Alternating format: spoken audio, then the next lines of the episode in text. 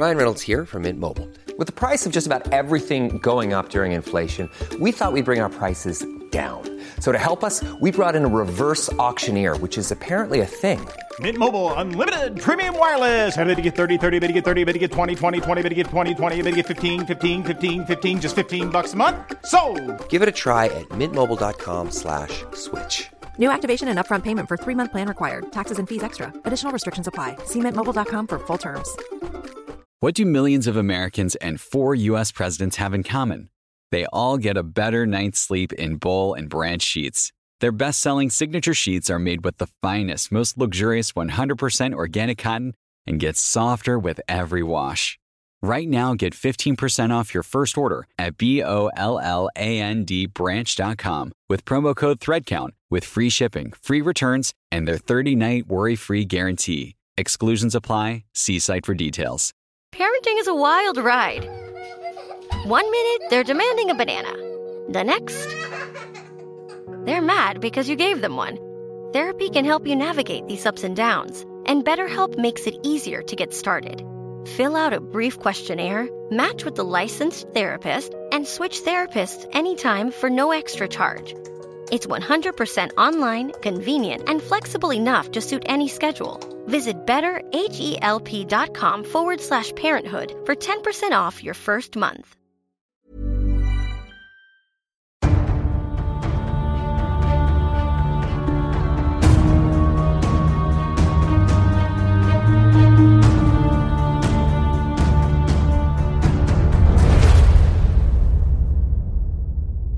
মদ্যপান, ধূমপান ও মাদক সেবন স্বাস্থ্যের পক্ষে ক্ষতিকর। বাংলা সাহিত্যের রোমাঞ্চকর কিছু গল্প দিয়ে সাজানো আমাদের এই বিশেষ নিবেদন সানডে সাসপেন্স আরে কিন্তু সে তো এখন। এই শো যখন শুরু হয়েছিল, তখন কিন্তু ছিল সত্যজিৎ রায়ের রোমাঞ্চকর কিছু গল্প দিয়ে সাজানো। যার হাত ধরে এই শো শুরু। তার জন্মদিন টিম সানডে সাসপেন্সের কাছে স্বাভাবিকভাবেই খুব স্পেশাল বিশ্ববরেণ্য পরিচালক সত্যজিৎ রায়ের ব্যাপারে নতুন করে কিছু বলার নেই। প্রত্যেক বছর দোসরা মে আমরা আপনার জন্য নিয়ে আসি তাঁরই লেখা একটি গল্প। আজকে যে গল্পটি নিয়ে এসেছি, সেটা কিন্তু একটু অন্য ধরনের। নিজের ছবির শুটিংয়ের অভিজ্ঞতা সত্যজিৎ রায় লিখে গেছেন একই বলে শুটিংয়ে। কিন্তু ফিল্মের শুটিং নিয়ে গল্প তিনি কিন্তু খুব বেশি লেখেননি। আজকে আপনার জন্য তেমনই একটা গল্প, মাস্টার অংশুমান। রেডিও মির্চির তরফ থেকে আন্তরিক ধন্যবাদ শ্রী সন্দীপ রায়কে এই প্রচেষ্টায় আমাদের পাশে থাকার জন্য আজকের গল্প পাঠের সমক সূত্রধার, আমি দ্বীপ শুরু হচ্ছে master Anshuman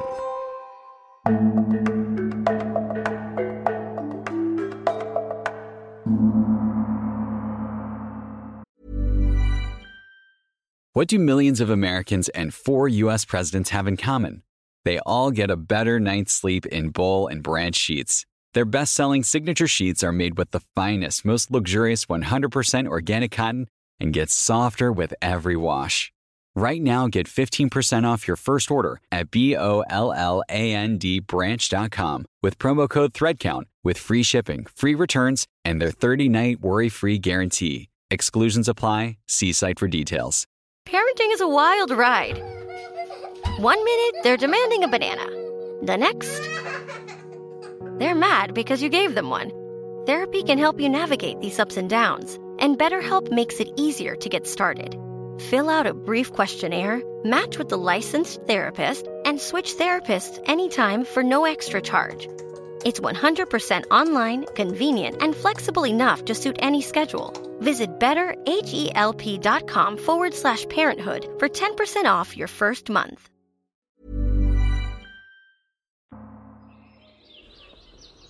সেই সকালটার কথা আমি কোনোদিন ভুলতে পারব না। সেদিন ছিল রবিবার। তিন দিন ধরে সমানে বাদলা করে সেদিনই প্রথম ঝলমলে রোদ বেরিয়েছে।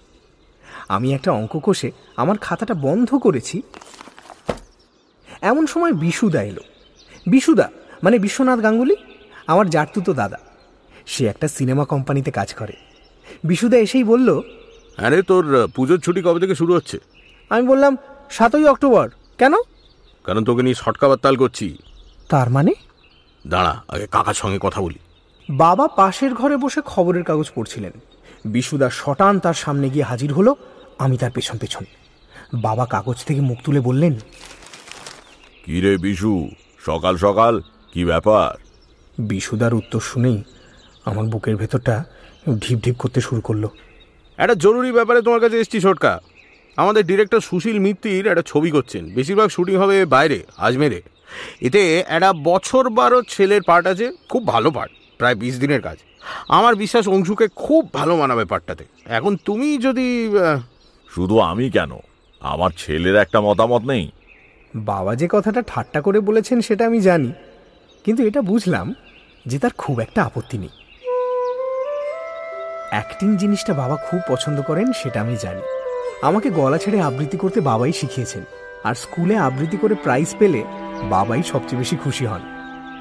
স্কুল কামাই হবে নাকি? হলেও বড় জোর দু চার দিন। পুজোর ছুটির মধ্যে চোদ্দ আনা কাজ হয়ে যাবে তারপর হয়তো চার পাঁচ দিনের কাজ থাকবে কলকাতা স্টুডিওতে। অংশু তো ভালো ছেলে দু চার দিনের কামাইতে ওর কিছু ক্ষতি হবে না। অংশুর কথা যে বলছিস ও পারবে তো? আলবাত তবে শুধু আমি বললে তো হবে না কাল সকালে সুশীলবাবুকে একবার নিয়ে আসছি। সুশীল মিত্তির আমাদের ডিরেক্টর তবে ওর টেস্ট আমি জানি। আই অ্যাম শিওর অংশুকে ওর পছন্দ হবে। আর পার্টটাও খুব ভালো। ওই ছেলেকে নিয়েই তো যত কাণ্ড কারখানা। তো ওর পার্টটাও আগেই পেয়ে যাবে। তুমি একটু পড়িয়ে দিও। আর কোনো অসুবিধা হবে না। তাছাড়া কাজের সঙ্গে সঙ্গে নতুন দেশও দেখা হবে। সেটাই বা কম নাকি? কিরে অংশু? আমার সঙ্গে কাজ করতে আপত্তি নেই তো? মা বাবা থাকবেন না কিন্তু। আমি মাথা নেড়ে জানিয়ে দিলাম যে আমার কোনো আপত্তি নেই। আমার গলা দিয়ে আওয়াজ বেরোচ্ছে না। বুকের ভেতরটা খুব ঢিপ ঢিপ করছে। বিশুদার দৌলাতে আমার স্টুডিওতে গিয়ে শুটিং দেখা হয়ে গেছে। মোটামুটি কি ঘটনা ঘটে সেটা আমি জানি। দেখতে দেখতে আমার অনেকবার মনে হয়েছে, ইস, ওরকম তো আমিও পারি। ক্যামেরার সামনে আমার মোটেই ভয় করবে না। আমার ভুলের জন্য একই শট বারবার নিতে হবে না, কখনো না। অবশ্য সেটা কতদূর সত্যি তা এখনও জানি না। বিশুদা আবার বলল, তোর কোনো চিন্তা নেই, কাজ করতে তোর কোনো অসুবিধা হবে না। আর ছবি শেষ হয়ে সিনেমায় দেখানো হলে তোর কি নাম হয় দেখিস? এমনকি শ্রেষ্ঠ শিশু অভিনেতা হিসেবে পুরস্কারটাও হয়তো পেয়ে যেতে পারে, মাস্টার অংশুমান গাঙ্গুলি।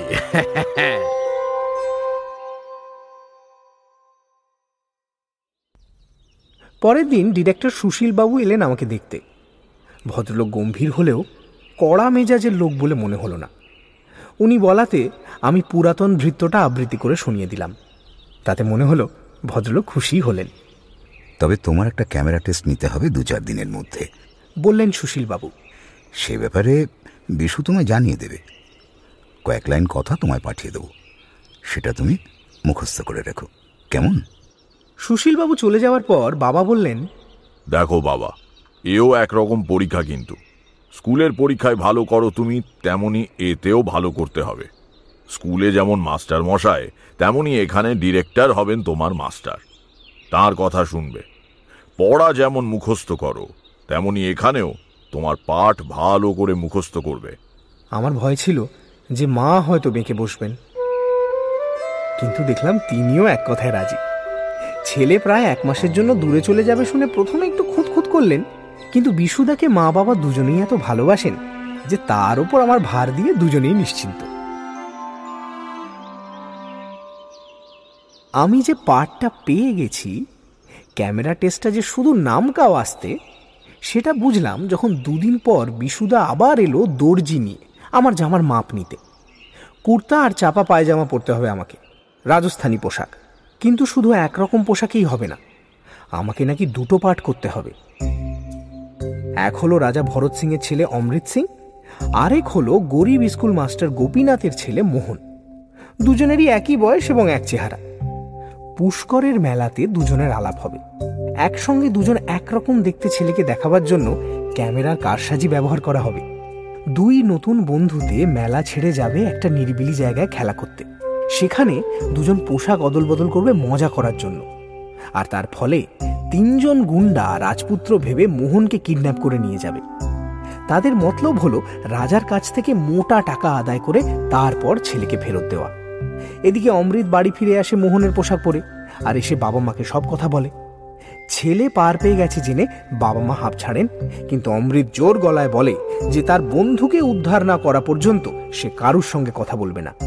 শেষকালে গল্পের হিরো, তরুণ পুলিশ ইন্সপেক্টর সূর্যকান্ত রাঠোর অসম সাহসের পরিচয় দিয়ে মোটর সাইকেলে করে দস্যুদের হাত থেকে মোহনকে উদ্ধার করে আনবে। গল্পটা জেনে আর পার্ট দুটো পড়ে আমার উৎসাহ একেবারে দশ গুণ বেড়ে গিয়েছিল। আর সেই সঙ্গে মনের মধ্যে নানান প্রশ্ন জমা হতে শুরু করেছিল। বিশেষ করে দুর্দান্ত সাহসী সূর্যকান্তের পার্টে কে অ্যাক্টিং করবে, সেটা জানার জন্য ভীষণ কৌতূহল হচ্ছিল। বিশুদা বলল, ওই পার্টে শঙ্কর মল্লিক বলে একজন নতুন ছেলেকে নেওয়া হচ্ছে। সে নাকি দারুণ স্মার্ট আর খুব ভালো দেখতে। আমি বললাম, কিন্তু ও কি মোটরসাইকেল চালাতে জানে? তা জানে ঠিকই কিন্তু স্টান্টবাজির জন্য তো মাইনে করা স্টান্টম্যান আসছে বম্বে থেকে। স্টান্টম্যান? সে আবার কি? সে পরে দেখতে পাবি।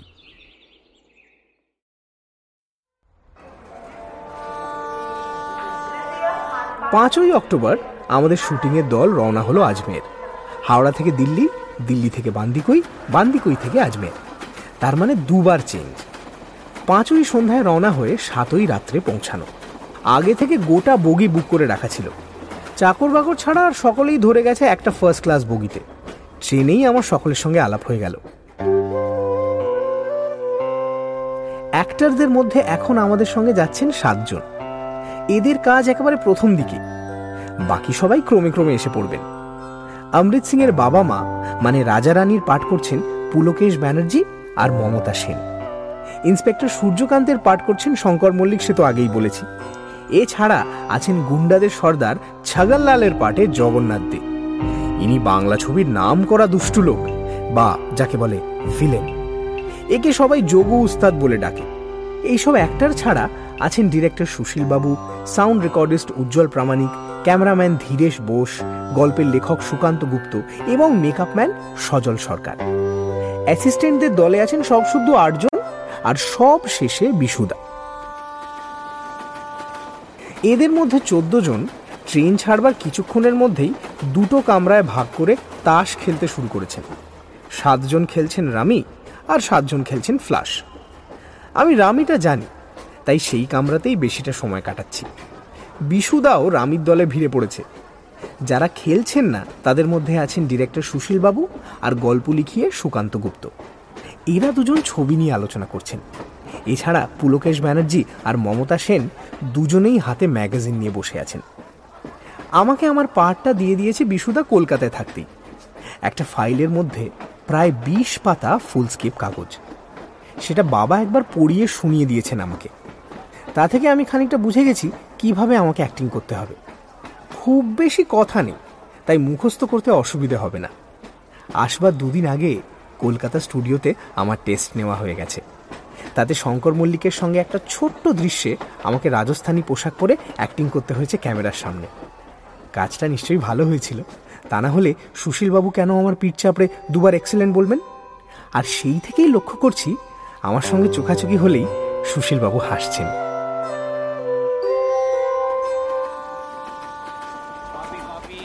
বর্ধমানে থালিতে ডিনার খাওয়ার পর আমি একটা আপার বার্থে উঠে নিজেই হোলডল খুলে বিছানা পেতে শুয়ে পড়লাম। মমতা সেন আমার কামরায় ছিলেন। তিনি বললেন তুমি আমাকে এবার থেকে মমতা মাসি বলে ডাকবে কেমন? আর কোনো কিছু দরকার টরকার হলে আমাকে বলবে কিন্তু। আমি পাশ ফিরে চোখ বুঝে ভাবতে লাগলাম। উফ না জানি কত কি ঘটনা ঘটবে সামনের এক মাসে। বিশুদা আছে তাই বাবা মা যে নেই সে কথা মনেই হচ্ছে না। একবার কালিম্পং গিয়েছিলাম আমার মামা তো ভাই বোনেদের সঙ্গে। সেবারও বাবা মা ছিল না। আমার কিন্তু কোনো অসুবিধাই হয়নি। আমি জানি এবারও হবে না। কাজের মধ্যে দেখতে দেখতে এক মাস পেরিয়ে যাবে। এই ভাবতে ভাবতেই কখন যে ঘুম এসে গেছে, টেরই পাইনি।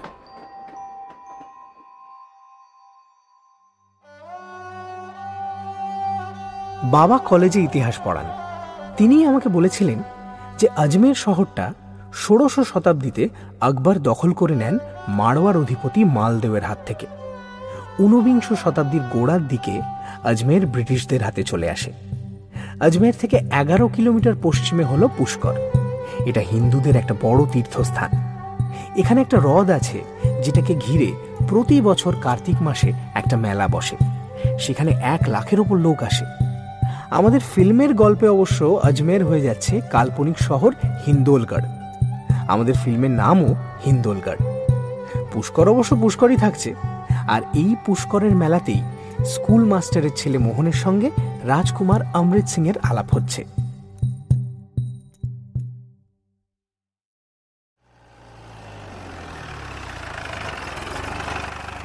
রাত করে আজমের পৌঁছে আমরা সোজা চলে গেলাম সার্কিট হাউসে এখানেই তিন সপ্তাহের জন্য আমরা থাকব। সার্কিট হাউসটা বেশ বড়। দোতলায় উত্তর আর পশ্চিমে চওড়া বারান্দা। সেখানে দাঁড়ালেই উত্তরে প্রকাণ্ড আনা সাগর লেক, আর পশ্চিমে পাহাড় দেখা যায়। রাত্রিরে অবশ্য দেখার কিছুই নেই, কিন্তু বেশ বুঝতে পারছিলাম যে আমরা একটা অদ্ভুত জায়গায় একটা অদ্ভুত বাড়িতে এসে পড়েছি। আকাশে তিন ভাগের এক ভাগ চাঁদের ফিকে আলো পাতলা কুয়াশা ঢাকা লেকের জলে পড়ে দারুণ দেখাচ্ছে। দূরে শহরে কোথায় যেন ঢোলক ঢোলকবাজি গান হচ্ছে। এছাড়া আর কোনো শব্দ নেই। আমি বারান্দার রেলিংয়ের ধারে দাঁড়িয়েছিলাম।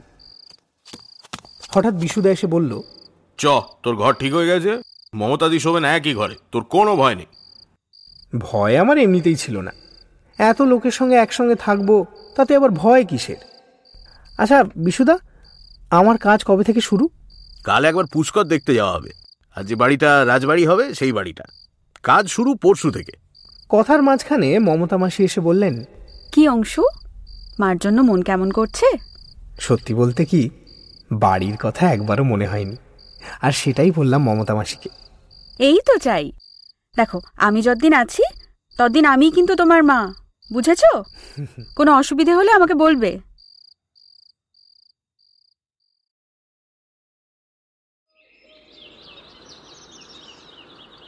রাত্রিরে ঘুমটা ভালোই হলো।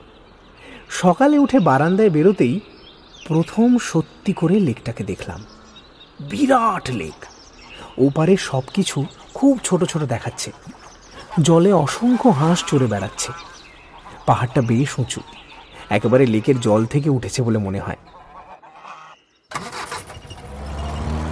ডিম, রুটি আর চমৎকার বড় বড় জিলিপি দিয়ে ব্রেকফাস্ট করে নটার সময় প্রথম দেখতে গেলাম হিরে জহরতের ব্যবসায়ী স্বরূপলাল লোহিয়ার বাড়ি।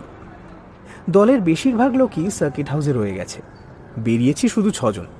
আমি, বিশুদা, সুশীলবাবু, সুশীলবাবুর অ্যাসিস্ট্যান্ট মুকুল চৌধুরী, ক্যামেরাম্যান ধীরেশ বোস আর গল্পের লেখক সুকান্ত গুপ্ত।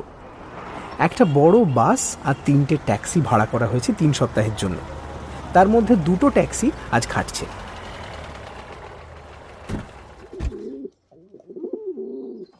মিস্টার লোহিয়ার বাড়িটাকে বাড়ি বললে ভুল হবে, বরং দুর্গ বলা উচিত। চারদিকে পরীক্ষা নেই বটে, কিন্তু গাছপালা, পুকুর, মন্দির সমেত জমি রয়েছে বিশাল। এই কেল্লাটাই হবে রাজবাড়ি, আর এই বাড়ির ছেলেই হবে অমৃত সিং। সত্যি বলতে কি, এরকম বাড়ি আমি কখনো দেখিনি। হলদে পাথরের তৈরি। কতকালের যে পুরনো তা দেখে বোঝার কোনো উপায় নেই। মুঘল আমলের হলেও অবাক হব না। শেষ পর্যন্ত সেটাই ঠিক বলে জানা গেল।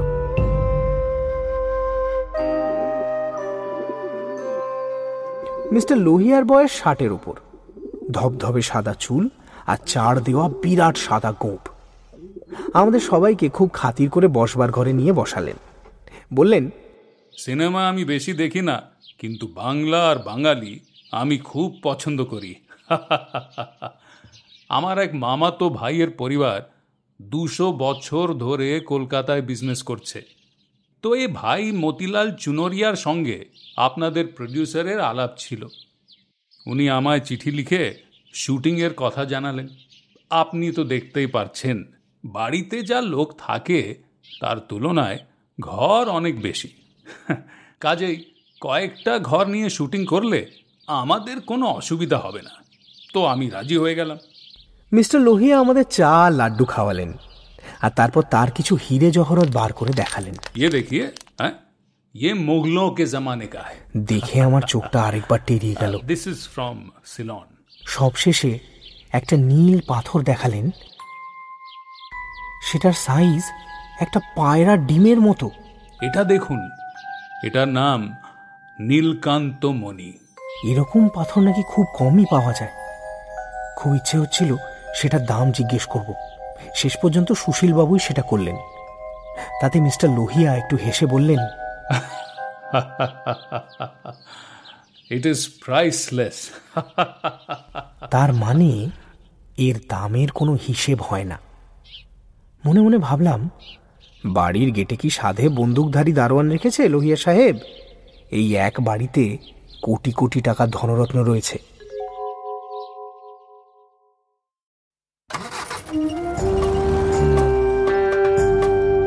মিস্টার লোহিয়ার কাছ থেকে বিদায় নিয়ে আমরা গেলাম পুষ্কর। পথে একটা গিরিবর্ত পড়ে যেটা প্রায় এক মাইল লম্বা। দুদিকে খাড়া পাহাড় আর তার মধ্যে দিয়ে রাস্তা। পুষ্কর পৌঁছতে লাগল কুড়ি মিনিট।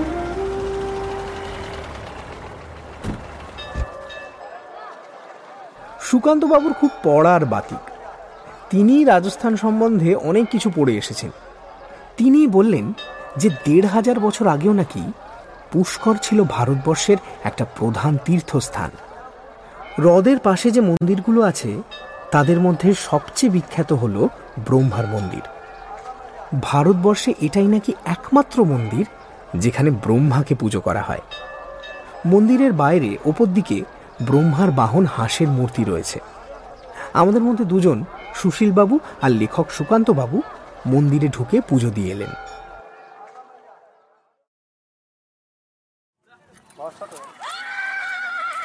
দুদিন পরেই পুষ্করের মেলা আরম্ভ। লেকের দক্ষিণে প্রকাণ্ড খোলা মাঠে মেলার তোড়জোড় চলছে। উট, গরু, ঘোড়া সব আসতে শুরু করেছে। এই তিনটে জিনিসের এত বড় হাট নাকি আর কোথাও বসে না।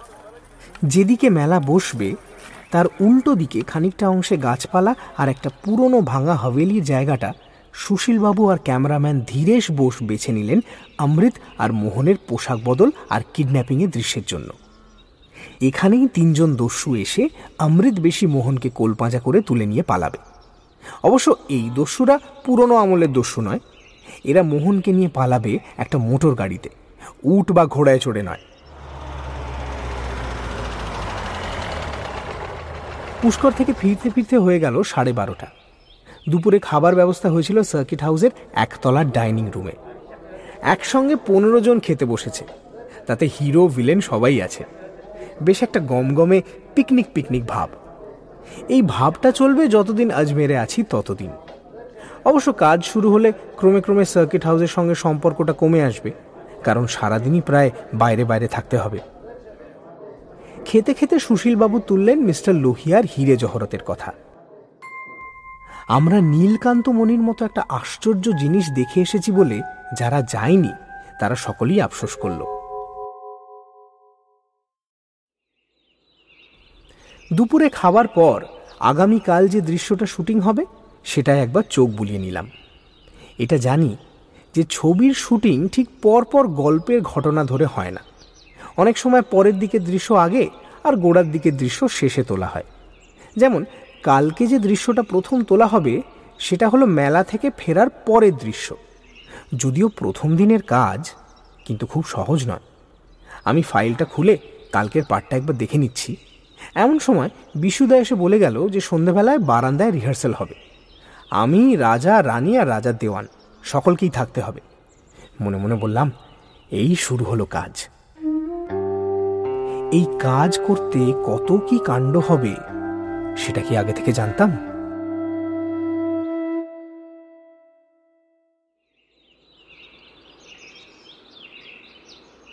পরদিন ভোর ছটায় উঠতে হলো। শুধু আমাকে নয়, যাদের শুটিংয়ে দরকার হবে, তাদের সকলকেই ভোর ছটায় চা এনে দিয়ে উঠিয়ে দিল পঞ্চানন বেয়ারা। ব্রেকফাস্ট পরে হবে। এটা ছিল যাকে বলে বেড টি আমার আবার এই জিনিসে অভ্যেস নেই। কিন্তু এখানে আর সকলের সঙ্গে চা খেতে মোটেই খারাপ লাগল না। আজমেরে অক্টোবর মাসে সকালে একটা শীত শীত ভাব থাকে। তাই মমতা মাসি আমাকে জোর করে একটা পুলোভার পরিয়ে দিলেন। রোদ বাড়লে সেটা খুলে ফেললেই হবে। গতকাল রিহার্সাল ভালোই হয়েছে। আমার যেটুকু ভয় ভয় ভাব ছিল, সেটা অন্যদের সঙ্গে একসঙ্গে কাজ করে একদম কেটে গেছে। রাজবাড়িতে কিছু ছোট পাঠ করার জন্য আজমের থেকে তিনজন বাঙালিকে নেওয়া হয়েছে। তারা এখানের বহুদিনের বাসিন্দা। বিশুদাই খোঁজ করে তাদের জোগাড় করে এনেছে। বিশুদাকে সারাক্ষণ চরকিবাজির মতো ঘুরতে হয়। ওর কাজটাকে বলে প্রোডাকশন ম্যানেজমেন্ট। এই একজন লোক যার এক মুহূর্ত বিশ্রাম নেই। আজ সকালে নটা থেকে কাজ আরম্ভ হওয়ার কথা। একটা সময় লাঞ্চের জন্য এক ঘণ্টা ছুটি, তারপর আবার দুটো থেকে কাজ। আমার কাজটা বিকেলের মধ্যেই শেষ হয়ে যাবে। সন্ধ্যের পরেও কাজ আছে। তাতে তিন গুন্ডাকে দরকার হবে আর আমাকে লাগবে মাত্র একটা শটের জন্য। দৃশ্যটা হচ্ছে, ছাগললাল গুন্ডা তার দুই সাকরেতকে নিয়ে রাজবাড়ির পাঁচিলের বাইরে হানা দিতে এসেছে। তারা মতলব করছে, রাজকুমার অমৃতকে নিয়ে পালাবে, তারই সুযোগ খুঁজছে। রাজবাড়ির বাইরে থেকে দোতলার একটা ঘরে তারা অমৃতকে দেখতে পায়। অমৃত এ ঘর সে ঘর খেলা করে বেড়াচ্ছে, আর ছগনলাল তাকে মাঝে মাঝে দেখতে পাচ্ছে। এই হলো দৃশ্য।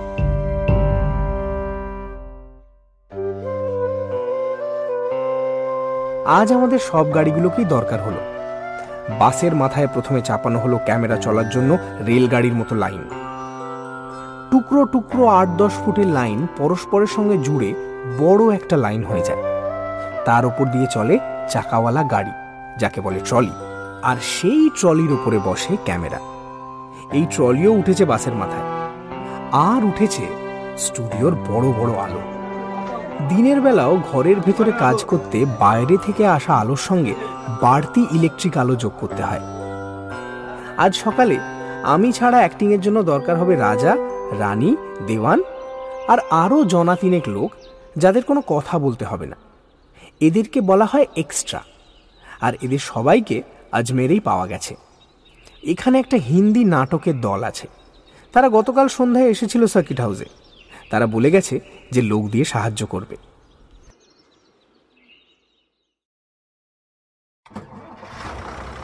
সাড়ে সাতটার সময় আমাদের গাড়ি আর বাস রওনা দিয়ে দিল। মিস্টার লোহিয়ার বাড়ি যেতে দশ মিনিট লাগে। কাজেই সময় আছে অনেক। কিন্তু তোর জোরে যে অনেক সময় বেরিয়ে যায়, সেটা আমি একদিন স্টুডিওতে টেস্ট দিয়েই বুঝেছি।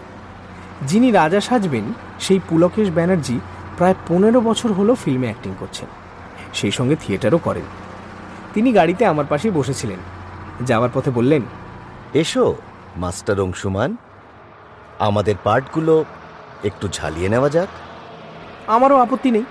তাই গাড়ি চলতে চলতেই কয়েকটা রিহার্সাল দিয়ে দিলাম।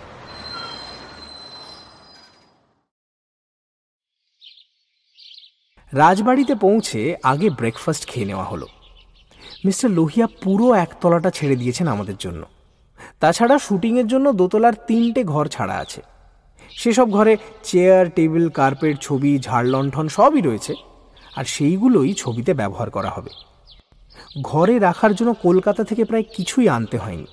যতক্ষণ একতলায় খাওয়া হচ্ছে, ততক্ষণে কাজের জিনিসপত্র দোতলায় যে ঘরে শুটিং হবে, সেখানে চলে গেল। পুলকেশবাবু আর মমতা মাসি খাওয়া শেষ করেই একতলার বারান্দায় মেকআপ করার জন্য বসে গেলেন। আমাকে রং মাখতে হবে না। শুধু চুলটাকে একটু অন্যরকমভাবে আছড়ে নিতে হবে। খানিকটা সময় আছে, তাই ভাবছি কি করব? এমন সময় একটা আওয়াজ শুনে আমার চোখ চলে গেল বাড়ির সামনের মাঠের দিকে। একটা মোটর সাইকেল মাঠের ওপর ফটফটিয়ে বেড়াচ্ছে, আর তাতে চড়ে আছে বিশুদা। দু পাক ঘুরেই বিশুদা মোটর সাইকেলটাকে আমার সামনেই এনে দাঁড় করিয়ে বলল আয় পেছনে বস দু চক্কর ঘুরিয়ে নিয়ে আনি তোকে। আমি জানি যে গল্পে ইন্সপেক্টর সূর্যকান্তর সঙ্গে আমাকে মোটর বাইকের পেছনে চড়তে হবে তাই ব্যাক সিটে উঠে বসলাম আর বিশুদা প্রচণ্ড শব্দ করে বাইক ছেড়ে দিল। আমার হাত দুটো বিশুদার কোমরে জড়ানো কানের পাশ দিয়ে সনসন করে হাওয়া যাচ্ছে উফ এ এক দারুণ মজা। বিশুদা যে এত ভালো মোটর বাইক চালায়, সেটা জানতামই না। সে মোটর গাড়ি চালায় অবশ্য অনেকদিন থেকেই। তিন পাক ঘুরে বাইকটাকে আবার বাড়ির সামনে এনে দাঁড় করালো বিশুদা। এও একটা রিহার্সাল বই কি? আমার মন বলছে, স্টান্টম্যান যদি তেমন ওস্তাদ হয়, তাহলে তার পেছনে চড়তে আমার কোনো ভয় লাগবে না। গল্পে এক জায়গায় আছে, ইন্সপেক্টর সূর্যকান্ত মোহনকে ডাকাতদের হাত থেকে উদ্ধার করে মোটর সাইকেলে ছুটে চলেছে আর ডাকাতরা তাদের তাড়া করেছে অ্যাম্বাসেডারে। তাদের এড়াবার জন্য সূর্যকান্ত রাস্তা ছেড়ে এবড়ো খেবড়ো মাঠে নেমে পড়েছে। মোহন আঁকড়ে ধরে আছে সূর্যকান্তের কোমর আর বাইক বেদম স্পিডে লাফাতে লাফাতে ছুটে চলেছে মাঠের ওপর দিয়ে। আর তারপর? এটাই আসল। এখানেই হাততালি পড়বে সিনেমা হলে। মাঠ থেকে বাইক কাঁচা রাস্তায় নেমেছে, ডাকাতদের গাড়ি আবার তাদের পিছু নিয়েছে, এবার রাস্তা হঠাৎ চড়াই ওঠে। উঠবার আগে মোটরসাইকেলের স্পিড ভীষণ বাড়িয়ে দেয় সূর্যকান্ত। তার কারণ কিছুই না। সামনে একটা দশ হাত চওড়া নালা, তাতে জল বইছে তোড়ে। সেই নালা এক লাফে পেরিয়ে উল্টো দিকের উতরাইতে পড়তে হবে। গল্পে অবশ্য আছে, সূর্যকান্ত স্বচ্ছন্দে নালা টপকে পেরিয়ে গেল। কিন্তু শুটিংয়ে বম্বের স্টান্টম্যান সেটা পারবে কি? আর সেটা করার সময় কি আমাকেই থাকতে হবে মোটর সাইকেলের ব্যাকসিটে স্টান্টম্যানের কোমর জড়িয়ে ধরে? এ বিষয়ে এখন কিছু জিজ্ঞেস না করাই ভালো। যা হবার সে তো পরে জানতেই পারব। কাজটা ভালো হবার জন্য যদি আমাকেই থাকতে হয় তাহলে তাই করব। বাইক থেকে নেমে বিশুদা বলল সূর্যকান্তের জন্য এই বাইকটা ভাড়া করা হলো। আশা করি ক্যাপ্টেনের পছন্দ হবে। ক্যাপ্টেন? ক্যাপ্টেন আবার কি? ক্যাপ্টেন কৃষ্ণান স্টান্টম্যান আজ রাত্রিরে আসছে বম্বে থেকে। কৃষ্ণন? আচ্ছা বম্বে থেকে এলেও লোকটা যে মাদ্রাজি, সেটা নাম শুনেই বুঝতে পারলাম।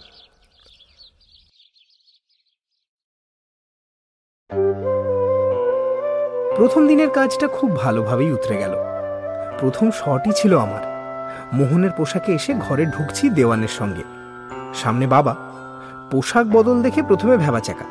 প্রথমবারই ঠিক হওয়ার জন্য একচোট সকলের হাততালি পেলাম। এমনকি মিস্টার লোহিয়া শুটিং দেখছিলেন তার নাতিকে সঙ্গে নিয়ে তিনিও হাততালিতে যোগ দিলেন। আজ বাবা মার কথা মনে হয়ে মনটা একটু খারাপ হয়ে গিয়েছিল। এত সুন্দর শুটিং তারা দেখলে না জানি কত খুশি হতেন। কিন্তু পাঁচ মিনিটের মধ্যেই আবার দ্বিতীয় শটের জন্য তৈরি হতে হবে বলে দুঃখটা ঝেড়ে ফেলে দিতে হলো। বিশুদা প্রথম শটের সময় ছিল। সে শটের পর আমার পিঠে একটা চাপড় মেরে ফিসফিস করে বলে গেল, এইভাবে চালিয়ে যা কুচ পরোয়া নেই। রাজার পার্টে পুলকেশ ব্যানার্জিও বেশ ভালোই করলেন কিন্তু তিনি একটা কথা বললেন লাঞ্চের সময় সেটা আমার খুব মজার লাগল। জানো মাস্টার অংশুমান শিশু অভিনেতা পাশে থাকলে বড়দের দিকে আর কেউ চায় না। আমি মিথ্যে খেটে মরছি। এটাও লক্ষ্য করলাম যে প্রত্যেক শটের আগে পুলকেশবাবু চোখ বুঝে বিড়বিড় করে কি যেন বলে নেন। বোধহয় ঠাকুরের নাম করে নেন। মমতা মাসির অ্যাক্টিংও আমার খুব ভালো লাগল। বিশেষ করে চোখে জল আনার ব্যাপারটা। অনেক অ্যাক্টার নিজের থেকে চোখে জল আনতে পারে না। কান্নার দরকার হলে তারা শটের আগে চোখের কোনায় গ্লিসারিনের ফোঁটা দিয়ে দেয়। তার ফলে চোখ জ্বালা করে আর সঙ্গে সঙ্গে চোখে জল ভরে যায়।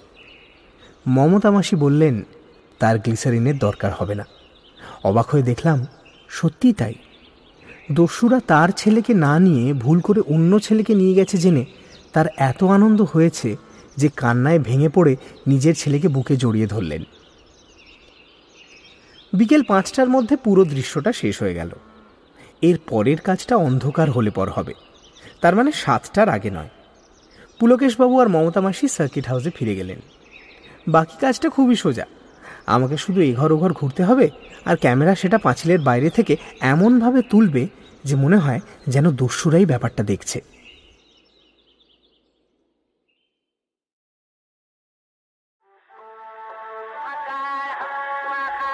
দুটো ঘণ্টা দিব্যি বেরিয়ে গেল গ্রামোফোন শুনে। মিস্টার লোহিয়ার একটা চোঙাওয়ালা পুরনো গ্রামোফোন আছে, আর আছে রাজ্যের পুরনো হিন্দি ওস্তাদি গানের রেকর্ড। সেই সব রেকর্ড তিনি বাজিয়ে শোনাচ্ছিলেন। দম দেওয়া গ্রামোফোন এর আগে আমি কখনো দেখিনি। অ্যাসিস্ট্যান্ট মুকুল চৌধুরী খুব ওস্তাদি গানের ভক্ত। সে বলল, এসব রেকর্ড নাকি আজকাল একেবারে পাওয়াই যায় না। অথচ মিস্টার লোহিয়া সেগুলোকে এমন যত্নে রেখেছেন যে এতদিনেও পুরনো হয়নি।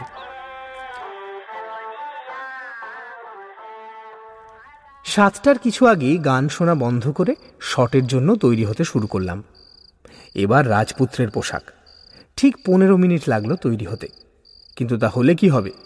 খবর এলো যে কাজ একটু দেরি হচ্ছে। আসল দস্যু ছাগললাল যে সাজবে, সেই জগন্নাথ দে বা যোগু ওস্তাদকে পাওয়া যাচ্ছে না। বিশুদা হন্তদন্ত হয়ে সকলকে জিজ্ঞেস করে বেড়াচ্ছে, কেউ জগন্নাথকে দেখেছে কিনা? বিকেলে আমি নিজে দেখেছি ভদ্রলোককে। এর মধ্যে তিনি হঠাৎ গেলেন কোথায়? এখানে বলে রাখি যে অ্যাক্টার হিসেবে তিনি যতই ভালো হন, লোক হিসেবে আমার যোগু ওস্তাদকে তেমন ভালো লাগছে না। তার দুটো কারণ আছে। এক হলো যোগু ওস্তাদের হাসিটা পরিষ্কার নয়। সত্যি বলতে কি, পান দোক্তা খাওয়া অমন দাঁতে পরিষ্কার হতেও পারে না। দ্বিতীয় কারণ হলো, দলের দুই চাকর ভিখু আর পঞ্চাননের সঙ্গে ভদ্রলোকের ব্যবহার মোটেই ভালো না। এটা আমার ভীষণ খারাপ লাগে। বিশেষ করে এই কারণে যে ওরা দুজনেই দারুণ পরিশ্রম করতে পারে। বিশুদা যোগ ওস্তাদকে খুঁজতে যাওয়ার আগে সুশীলবাবুর সঙ্গে কথা বলে গেল যে ইতিমধ্যে যেন আমার শটটা নেওয়া হয়ে থাকে। আমি তো তৈরি। এখন শুধু বাকি আলো বসানো। সাধারণ বিজলি বাতিতে শুটিং সম্ভব নয়, তাই স্টুডিওর বড় আলো ব্যবহার করতে হবে। ডিরেক্টর সুশীলবাবু এসে আমাকে বুঝিয়ে দিলেন কেমন করে এ ঘর থেকে ও ঘর চলাফেরা করতে হবে। মনে মনে গুনগুন করে গান গাও, আর সেই গানের তালে তালে পা ফেলো। তাহলেই চলাটা স্বাভাবিক আর মজাদার হবে। আসলে রাজপুত্রের কিছু করার নেই। তাই সে আপন মনে এ ঘর থেকে ও ঘর করছে। এই ভাবটা ছবিতে ফুটে ওঠা চাই। আমি একটু একটু গাইতে পারি কিন্তু কি গান গাইব সেটা চট করে ভেবে পেলাম না। সুশীলবাবুকে জিজ্ঞেস করাতে উনি একটু ভেবে বললেন ধানের খেতে রৌদ্র ছায়া জানো? আমি হ্যাঁ বলতে সুশীলবাবু বললেন ভেরি গুড। তাহলে ওটাই গুনগুন করো। আমি মনে মনে গানটা একবার গেয়ে নিলাম। পুরো গানের কথা মনে নেই আর তার দরকারও নেই। আধ ঘণ্টার মধ্যে শটটা খুব সুন্দরভাবেই হয়ে গেল। তারও আধ ঘণ্টা পরে বিশুদা এসে খবর দিল যে যোগু ওস্তাদকে পাওয়া গেছে। বিশুদা একেবারে ফায়ার হয়ে আছে দেখে আর বেশি কিছু জিজ্ঞেস করতে পারলাম না, কিন্তু কথাবার্তাতে বুঝলাম যে যোগু ওস্তাদের নেশা করার বাতিক আছে। সে চলে গিয়েছিল রাজবাড়ি থেকে কিছু দূরে বাজারের মধ্যে, একটা মদের দোকানে। সন্ধে হলেই সে নাকি নেশা না করে পারে না। এদিকে অন্য দুজন দস্যু তৈরি হয়ে বসে আছে। এবার যোগ ওস্তাদকে মেকআপ করে পোশাক পরে ছগনলাল সাজতে হবে। কাজেই আরও প্রায় এক ঘণ্টা লেগে গেল। বিশুদা এর মধ্যে একবার জিজ্ঞেস করে গেছে, আমি বাড়ি যেতে চাই কি না? কিন্তু আমার সব ব্যাপারটা ভীষণ ভালো লাগছে। তাই বলে দিলাম যে দস্যুদের শট না দেখে আমি ফিরব না।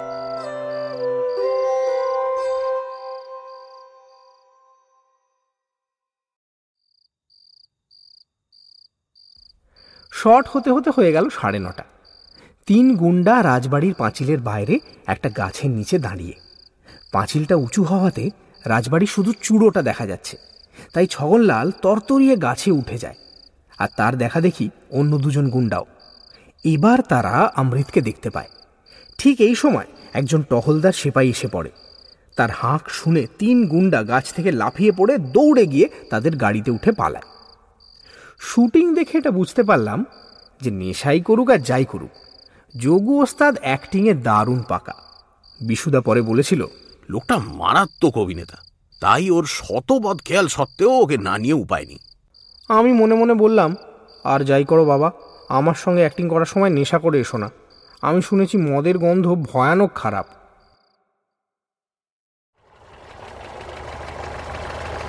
শুটিং থেকে রাত করে ফিরে বেশ ক্লান্ত লাগছিল।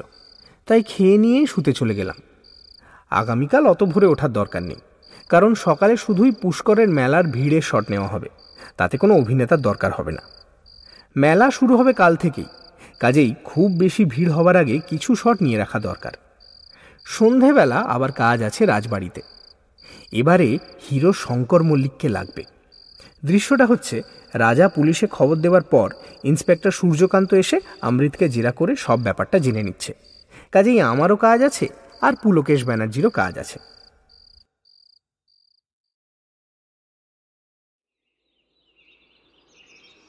ওঠার তাড়া না থাকলেও সাতটার বেশি বিছানায় শুয়ে থাকতে পারলাম না। এক হিসেবে ভালোই হলো, কারণ বারান্দায় বেরিয়েই বিশুদার সঙ্গে দেখা হয়ে গেল। বিশুদা বলল, তুই আমাদের সঙ্গে আসবি? আমি বললাম কোথায়? জায়গাটার নাম দৌড়াল। এখান থেকে ষোলো কিলোমিটার দূরে। গল্পের মতো একটা নালাও পাওয়া গেছে সেটা কৃষ্ণনকে দেখিয়ে দেবো। ও একবার পরখ করে দেখতে চায় মোটর সাইকেলে টোপকে পেরোনো যায় কি না স্টান্টম্যান এসে গেছে? আর বলিস না ট্রেন প্রায় তিন ঘণ্টা লেট। কৃষ্ণনকে নিয়ে আমি ফিরেছি রাত প্রায় দেড়টার সময়। তার মানে মোটর সাইকেলেও থাকবে আমাদের সঙ্গে? তা থাকবে বই কি? সেটা যাবে বাসের মাথায়। ওখানে গিয়ে চড়বে কৃষ্ণন। আচ্ছা বিশুদা কৃষ্ণন কোন দেশি লোক?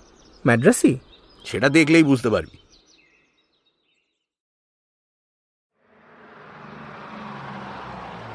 আটটার মধ্যে ব্রেকফাস্ট হয়ে গেল। আজ বাস ছাড়া কিছুই যাচ্ছে না কারণ তিনটে গাড়ি পুষ্কর চলে গেছে শুটিংয়ে। তবে আউটিংয়ে অনেকেরই উৎসাহ তাই যারা শুটিংয়ে যায়নি তারা প্রায় সকলেই বাসে উঠে পড়ল। সবশেষে বিশুদার সঙ্গে এলো একজন লোক। তার বছর তিরিশ বয়স। গায়ের রং মোটামুটি পরিষ্কার আর হাইট মাঝারির চেয়ে একটু বেশি। ভদ্রলোকের শরীর যে অত্যন্ত ফিট সেটা তার হাঁটা চলা দেখলেই বোঝা যায়। স্টান্টম্যান স্টান্টম্যান করছিলি না? ইনি ক্যাপ্টেন কৃষ্ণান। বলে বিশুদা ভদ্রলোককে আমার পাশের খালি সিটে বসিয়ে দিল। ক্যাপ্টেন কৃষ্ণন আমার দিকে চেয়ে ঝলমলে দাঁত বের করে হেসে পরিষ্কার বাংলায় বললেন নমস্কার। আমি তো অবাক ভাবতেই পারিনি যে কৃষ্ণন বাঙালির নাম হতে পারে। বাসের মাথায় মোটরসাইকেল চড়ে গেছে, দুবার হর্ন দিয়ে ডিলাক্স বাস রওনা দিয়ে দিল। বাসের সবাই ঘুরে ঘুরে এই নতুন আসা স্টান্টম্যানের দিকে দেখছে। আমার চোখটাও চলে গেল তার দিকে। ভদ্রলোক এখনও মিটিমিটি হাসছেন। শেষে আর থাকতে না পেরে জিজ্ঞেস করলাম আপনি বাঙালি মনে হচ্ছে? কিন্তু আপনার নাম তো হেসে বললেন। আমার নাম কৃষ্ণপদ সান্যাল। বম্বেতে বাঙালি স্টান্টম্যানকে কেউ পাত্তা দেয় না। তাই একটা দক্ষিণী নাম নিয়েছি। ওখানে ভাঙা ভাঙা হিন্দি আর ইংরেজি বলি। কথা তো বলতে হয় না বেশি। আমাদের কথায় কেউ কান দেয় না। শুধু দেখে কাজটা ঠিক হচ্ছে কিনা। আমার অদ্ভুত লাগছিল ভদ্রলোককে দেখে। ইনি শঙ্কর মল্লিক হয়ে সব কঠিন প্যাঁচের কাজগুলো করবেন আর লোকে ছবি দেখে ভাববে, সব বুঝি শঙ্কর মল্লিকই করেছেন। বিশুদা বলছিল, হিন্দি ছবির হিরোরা যত ফাইটিং করে যত ঘোড়া থেকে পড়ে, যত এ বাড়ি থেকে ও বাড়ি লাফ মেরে চলে যায়, সবই আসলে করে স্টান্টম্যানরা। কিন্তু বাইরের লোকে সেটা জানতেও পারে না। আমি আরেকবার আর চোখে চাইলাম ভদ্রলোকের দিকে।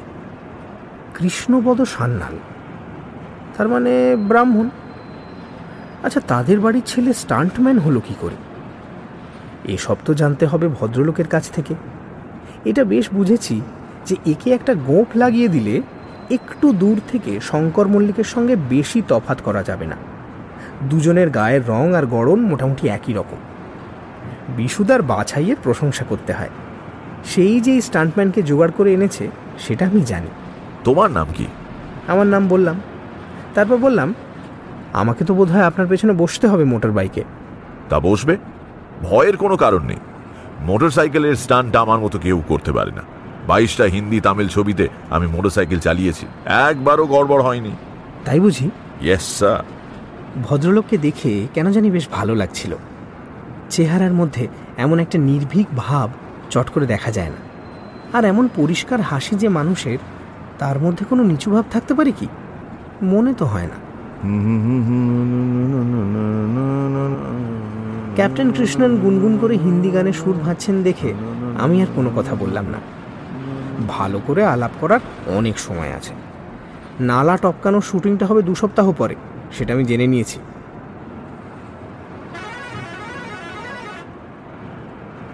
দৌড়াল হচ্ছে ছোট্ট একটা শহর। সেটা ছাড়িয়ে বাস আরও কিছু দূর যাবার পর বিশুদা এক জায়গায় থামতে বলল, বাঁদিকে বনের মধ্যে দিয়ে একটা পায়ে হাঁটা পথ চলে গিয়েছে। বুঝতে পারলাম সেটা দিয়ে আর বাস যাবে না, আর সেটা দিয়েই আমাদের যেতে হবে। এসব জায়গা বাছার জন্য সুশীলবাবু বিশুদার ক্যামেরাম্যানকে সঙ্গে নিয়ে গত মাসেই একবার আজমের ঘুরে গেছেন। জায়গা বাছার কাজটা সবসময় আগেই সেরে নিতে হয়। শুটিং একবার আরম্ভ হয়ে গেলে তখন আর অন্য কিছু সময় থাকে না। এই নালাটা ডিরেক্টর সাহেবের পছন্দ হয়েছে ঠিকই, কিন্তু যাকে মোটর সাইকেল করে এটা টোপকে পেরোতে হবে তারও তো পছন্দ হওয়া চাই। বিশুদা বলল জায়গাটা বড় রাস্তা থেকে মিনিট পাঁচেকের হাঁটা পথ। জিপে কোনো অনায়াসেই যাওয়া যায় এমনি গাড়ি বা বাসে সম্ভব নয়। আমরা বাস থেকে নেমে হাঁটতে শুরু করলাম। মোটর সাইকেলটাও নামানো হয়েছে। ক্যাপ্টেন কৃষ্ণন তাতে চড়ে বিকট আওয়াজ তুলে স্টার্ট দিয়ে আমাদের পাশে পাশেই চললেন। বনটা বেশ পাতলা। গাছপালাগুলো সব অচেনা।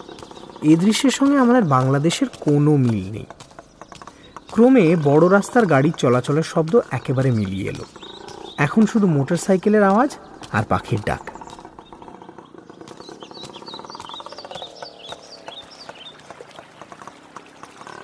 মিনিট খানেক পরে একটা কুলকুল শব্দ পেলাম।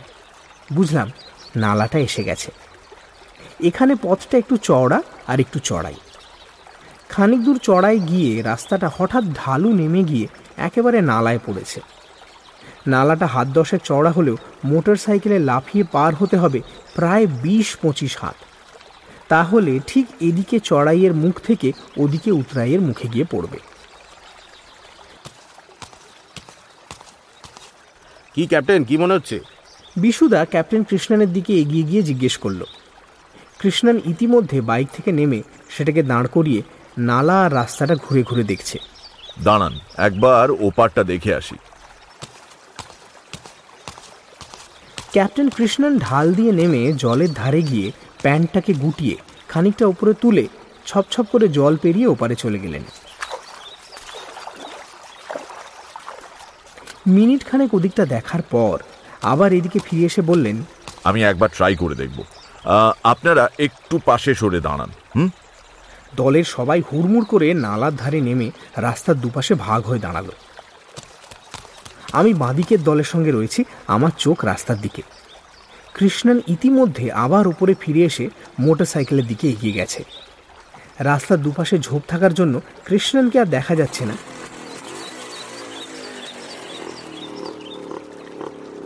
কিন্তু মোটর সাইকেলের ফটফটানি শোনা যাচ্ছে। আওয়াজ যেভাবে কমে আসছে তাতে বুঝতে পারছি কৃষ্ণন বাইকটা বেশ দূরে নিয়ে যাচ্ছেন স্পিড তোলার সুবিধের জন্য। রেডি হলে বলবেন? হাঁক দিল বিশুদা। কয়েক সেকেন্ড পরেই উত্তর এলো হ্যাঁ রেডি। আই এম কামিং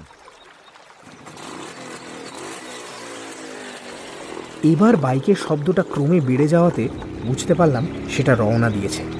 রওনা দেওয়া আর ঝোপের পেছন থেকে হঠাৎ ম্যাজিকের মতো বেরোনো এই দুটো অবস্থার মধ্যে ব্যবধান বড়জোর তিন সেকেন্ডে। আর তারপরেই ঘটল তাক লাগানো ব্যাপারটা। একটা হিংস্র ক্ষুধার্ত বাঘ যেমন তার সমস্ত শক্তি দিয়ে অনায়াসে দশ হাত দূরে তার শিকারের উপর লাফিয়ে পড়ে, সেইভাবে আর ঠিক সেই রকম সহজে আর সতেজে ক্যাপ্টেন কৃষ্ণনের মোটর বাইক শূন্য দিয়ে লাফিয়ে নালা টপকে উল্টো দিকের উতরাইয়ের মুখটাতে পড়ে গড়গড়িয়ে নেমে ওদিকে ঝোপের পেছনে অদৃশ্য হয়ে গেল। এরপরে একটাই জিনিস হবার ছিল, আর হলো তাই।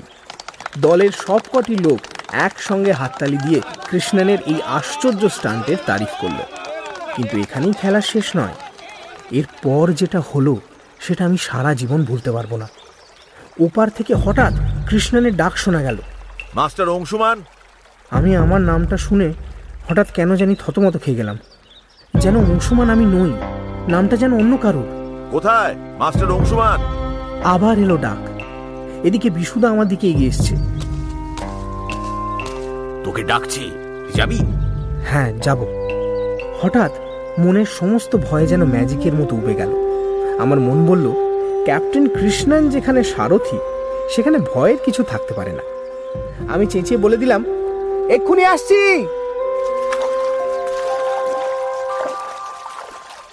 তারপর প্যান্ট তুলে নালা পেরিয়ে হাজির হলাম ওপারে। বিশ হাত দূরে ক্যাপ্টেন কৃষ্ণন বসে আছেন বাইকে। আমায় হাতছানি দিয়ে ডাকলেন রিহার্সালটা হয়ে যাক? আমি এগিয়ে গেলাম ক্যাপ্টেন কৃষ্ণনের দিকে। ভদ্রলোক ক্যারিয়ারের ওপর একটা চাপড় মেরে বুঝিয়ে দিলেন যে আমায় কোথায় বসতে হবে।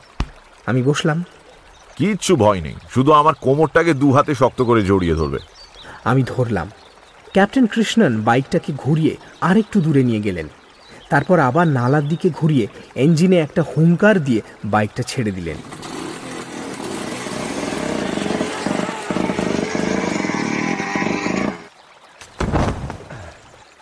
কোমর জড়ানোর সঙ্গে সঙ্গে আমার চোখও বন্ধ হয়ে গিয়েছিল। তাই আমি কিছুই দেখিনি।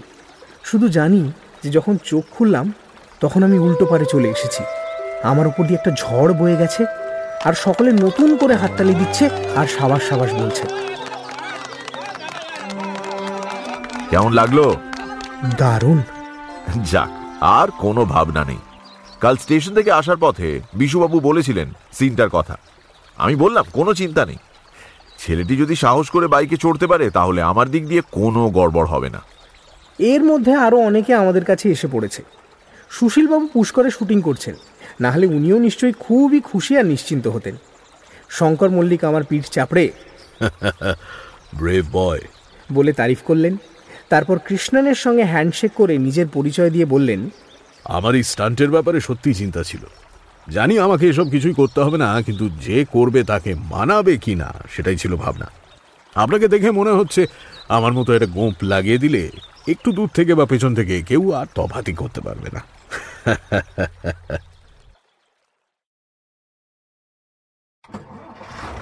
যে কাজের জন্য আসা হয়েছিল সেটা হয়ে গেছে বলে সবাই আবার বাসে উঠল। বারোটার মধ্যে সার্কিট হাউসে দুপুরের খাওয়া সেরে যেতে হবে মিস্টার লোহিয়ার বাড়ি। নালা টপকানোর ব্যাপারে রিহার্সালটা এভাবে উতরে যাওয়াতে আমার যে কি নিশ্চিন্ত লাগছে তা বলতে পারি না। সমস্ত ছবিটাতে এটাই আমার সবচেয়ে কঠিন কাজ। আর এটা নিয়ে ছিল সবচেয়ে বেশি ভাবনা। ভাগ্যিস কৃষ্ণানকে পাওয়া গিয়েছিল। ভালো স্টান্টম্যান যে কি জিনিস, সেটা আজ প্রথম বুঝলাম।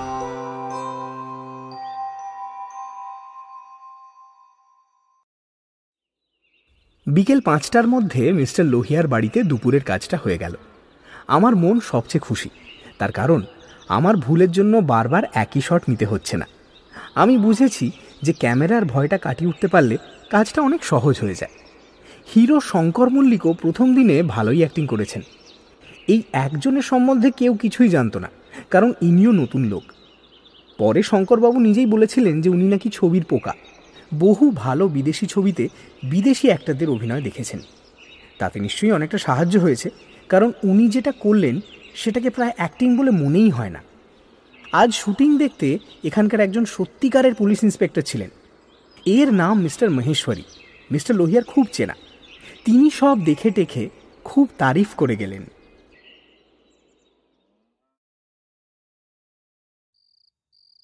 সন্ধ্যায় সার্কিট হাউসে ফিরে এসে আবার ক্যাপ্টেন কৃষ্ণনের সঙ্গে দেখা হলো। সারা দুপুরে আমার অনেকবার মনে হয়েছে ভদ্রলোকের কথা। আর সেই সঙ্গে সকালের সেই তাক লাগানো ঘটনাটা। এটা জানি যে মা বাবা এখানে থাকলে কখনোই এ জিনিস করতে দিতেন না। বিশুদা বলে দিয়েছে বাড়িতে যখন চিঠি লিখবি খবরদার এই স্টান্টের কথা লিখবি না। ওটা কাকার খুঁড়িমা একেবারে ছবি দেখতে গিয়ে জানতে পারবেন তার আগে নয়। জানলে সব দোষ পড়বে আমার ঘাড়ে। কীরকম কাজ হলো? জিজ্ঞেস করলেন ক্যাপ্টেন কৃষ্ণন। খুব ভালো তবে সকালে নালার কাজের চেয়ে ভালো নয়। একটা কথা বলি তোমায়। আমাকে এবার থেকে কেষ্টদা বলে ডাকবে। ওটাই আমার আসল নাম। তোমাদের কাছে তো নিজেকে মাদ্রাজি বলে পরিচয় দেবার কোনো কারণ নেই। এটাই ভালো। আমার নিজেরও ক্যাপ্টেন কৃষ্ণনকে দাদা বলতে ইচ্ছে করছিল। কিন্তু কীভাবে শুরু করব সেটা ঠিক বুঝতে পারছিলাম না। একটা কথা জিজ্ঞেস করার খুব ইচ্ছে ছিল সেটা এই বেলা বলে ফেললাম। আচ্ছা তুমি কি করে এই স্টান্টম্যানের কাজে ঢুকলে কেষ্টদা? সে অনেক ব্যাপার। আমি পণ্ডিতের বাড়ির ছেলে। আমার বাড়ি কোন নগর বাপ ছিলেন স্কুলে সংস্কৃত আর অঙ্কের মাস্টার। বোধহয় এখনও আছেন। আমি ছিলুম স্কুল পালানো ছেলে। ক্লাস কামাই করে হিন্দি ফাইটিং এর ছবি দেখতে যেতুম আর বাবার কাছে বেদম মার খেতুম। লাঠির বাড়ি। কিন্তু তখনই একটা কায়দা শিখেছিলুম। পিঠে লাঠি পড়লেও তেমন ব্যথা লাগতো না। আমার বাবা যে খুব সন্ডা লোক ছিলেন তা না। সে ছিলেন আমার ঠাকুরদা। তিনিও সংস্কৃতের পণ্ডিত, কিন্তু ব্যায়াম করতেন রেগুলার মুগুর ভাজা। একবার একটা মেড়া শিং বাগিয়ে তাড়া করেছিল ঠাকুরদাকে। উনি উল্টে মেড়ার দিকে তেড়ে গিয়ে তার শিং দুটো ধরে মট করে ভেঙে দেন। বুঝে দেখো কেমন জোর। আমিও ব্যায়াম করেছি, তবে বেশি মাসেল হলে স্টান্টের ব্যাপারে অসুবিধে হয়। বডিটা হবে স্প্রিংয়ের মতো। মাটিতে পড়ার সময় হাড় গোড় সব আলগা দিতে হবে, তাতে হাড়ে চোটটা কম লাগবে। কম করে পাঁচশো বার পড়েছি ঘোড়ার পিঠ থেকে গত দশ বছরে। চোট যে একেবারেই লাগেনি তা নয় সারা গায়ে ছড়ে যাওয়ার প্রচুর দাগ রয়েছে কিন্তু শটের সময় কেউ কোনোদিন বুঝতে পারেনি চোট লাগল কিনা। কেষ্টদা একটু থেমে একটা সিগারেট ধরিয়ে আবার শুরু করল। তেরো বছর বয়সে স্কুল ছাড়ি। বাবা হাল ছেড়ে দেন। আমি বাড়ি থেকে পালিয়ে কলকাতায় গিয়ে শিয়ালদা টাওয়ার হোটেলে বয়ের কাজ নিই। পাঁচ বছর সেই কাজ করে একশো ছাপ্পান্ন টাকা জমিয়ে একদিন ফস করে থার্ড ক্লাসের টিকিট কিনে বম্বে মেলে উঠে পড়লাম। দুদিন লাগল বম্বে পৌঁছতে। গমগমে শহর, কাউকে চিনি না, কেবল জানতুম বম্বে টকিজ। গিয়ে শুনলাম বম্বে টকিজ আর নেই। এবার কোথায় যাব? ঘুরতে ঘুরতে একে ওকে জিজ্ঞেস করে শেষটায় পরে এলে রাজকমল স্টুডিওতে গিয়ে হাজির হলাম। শুনলাম বাঙালি ডিরেক্টর স্বদেশ মুখার্জি শুটিং করছেন। সোজা গিয়ে ঢুকে পড়লাম স্টুডিওর ভেতর। চুপ করে একপাশে গিয়ে দাঁড়িয়ে রইলাম। লাকটা যে ভালো ছিল, সেটা এই ঘটনাটা শুনলেই বুঝতে পারবে। হিরো আর ভিলেনে মারপিটের সিন হচ্ছিল। দুজনের জায়গাতেই স্টান্টম্যান কাজ করছে। হিরোর স্টান্টম্যানকে পেটে লাথি খেয়ে ছিটকে মেঝেতে পড়তে হবে। যেমন তেমন ভাবে ছিটকে পড়ে যাওয়ার প্র্যাকটিস কলকাতায় থাকতে হোটেলের ছাদে অনেক করেছি। এখানে সেটা কীভাবে হয়, দেখবার জন্য লুকিয়ে আছি। যেটা হলো, সেটা এক কেলেঙ্কারি ব্যাপার। হিসেবের সামান্য গণ্ডগোলে ছিটকে পড়ার সময় হিরোর স্টান্টম্যানের মাথাটা লাগল একটা টেবিলের কোণে। ব্যাস। ব্ল্যাকআউট। তাকে চ্যাংদোলা করে সেট থেকে বার করে নিতে হলো। এদিকে ডিরেক্টরের মাথায় হাত, প্রডিউসারের মাথায় হাত, স্টান্টম্যান ছাড়া কাজ বন্ধ হয়ে যাবে। আর একদিন বন্ধ হলে বিশ হাজার টাকা লোকসান। যা থাকে কপালে করে ডিরেক্টরের কাছে গিয়ে ধরে পড়লাম। ভাঙা ভাঙা হিন্দি, ইংরেজি মিশিয়ে বললাম, আমার নাম উন্নিকৃষ্ণন, আমি মালাবারের লোক, স্টান্টম্যান। আমাকে দিয়ে পরীক্ষা করা হোক। এমনই সংকটের অবস্থা যে আমি যে কাউকে না বলে শুটিং দেখতে ঢুকেছি, তার জন্য কেউ কিচ্ছু বলল না। ডিরেক্টর সাহেব তক্ষণি বললেন যে, একে নিয়ে একটা রিহার্সাল হোক, উতরে গেলে একে দিয়েই কাজ করানো হবে। দাঁত কামড়ে নেমে পড়লাম। Rehearsal perfect, take perfect. সেই দিন থেকে স্টান্টম্যান ক্যাপ্টেন কৃষ্ণনের জন্ম। তবে এটা জেনেছি যে এ কাজে নাম হয় না। ফাইটিংয়ের ছবি দেখে কেউ জিজ্ঞেসও করে না কে স্টান্টম্যান ছিল। তবে পেট চলে যায়, কারণ কাজের অভাব নেই। যত দিন যাচ্ছে ছবিতে স্টান্ট, ততই বেড়ে যাচ্ছে। একটা ছবিতে হেলিকপ্টারের তলায় দড়ি ধরে ঝুলতে হয়েছিল। One stunt twenty five rupees প্রাণ হাতে নিয়ে কাজ করা তো। প্রতি স্টান্টেই যান লড়িয়ে দিতে হয়, কারণ একটু এদিক ওদিক হলেই, মৃত্যু না হোক, মারাত্মক জখম হতেই পারে। দেখলেই তো সকালে, ব্যাপারটা কত রিস্কি একটু গড়বড় হলে কি হতো ভাবতে পারো? ভাবতে পারি। কিন্তু ভাবতে চাই না। আমি জানি যে আমার ভাগ্যটা এখন লটকে গেছে কেষ্টদার ভাগ্যের সঙ্গে। সেখান থেকে পিছনোর কোনো উপায়ও নেই, ইচ্ছেও নেই।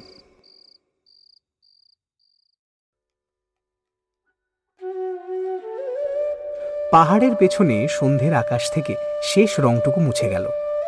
লেকের জল এখন কালচে নীল। হাঁসগুলিকে এখনও দেখা যাচ্ছে, একটু পরে আর যাবে না। ভেতরে সকলে তাস খেলতে বসে গেছে। সেটা মাঝে মাঝে হৈহুল্লোর থেকে বোঝা যাচ্ছে। আমি জিজ্ঞেস করলাম তুমি তাস খেলো না কেষ্টদা? এই তো আজ দুপুরেই খেলছিলাম। হ্যাঁ ভালো কথা। তোমাদের দলের একজন তাকে যোগু ওস্তাদ বলে ডাকে। সে কে বলো তো? সে তো দস্যু দলের নেতা সাজছে। ও বেশ নাম করা অ্যাক্টর আসল নাম জগন্নাথ দে।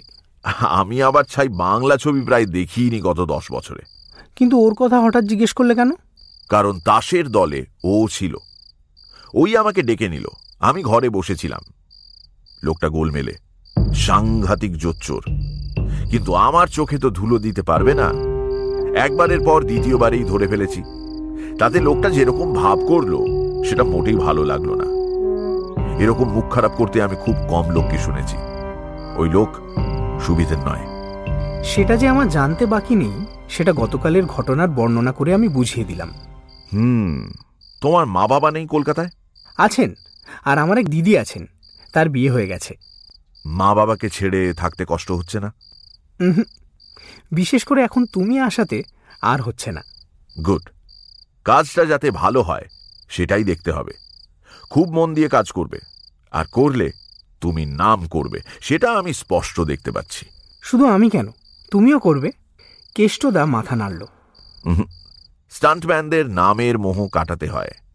নাম করলে করবে তোমাদের হিরো আর তাতেই যা আমাদের স্যাটিসফ্যাকশন কেষ্টদা উঠে পড়ল। যাই দেখি কোনো তাসের দলে ঢুকতে পারি কিনা।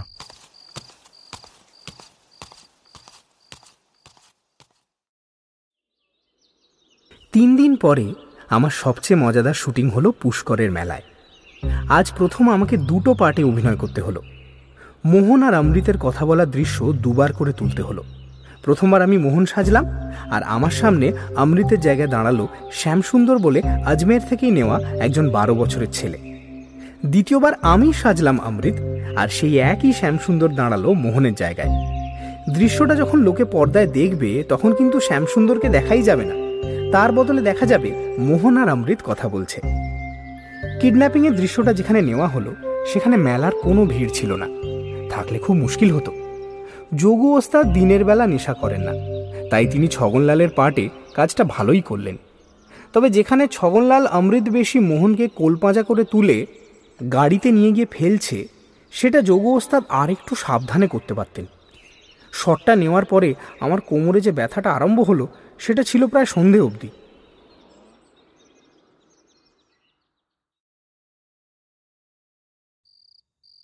সন্ধেবেলা সার্কিট হাউসে ফিরে এসে কেষ্টদার সঙ্গে দেখা হলো। গত দুদিন সকাল থেকে রাত অবধি সব শুটিংই রাজবাড়িতে হয়েছে।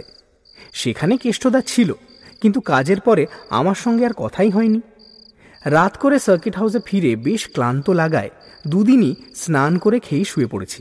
আমার কৌতূহল ছিল যে এই দুদিন কোনো বলার মতো ঘটনা ঘটেছে কিনা। আজ সন্ধ্যায় সে প্রশ্নের উত্তর পেলাম।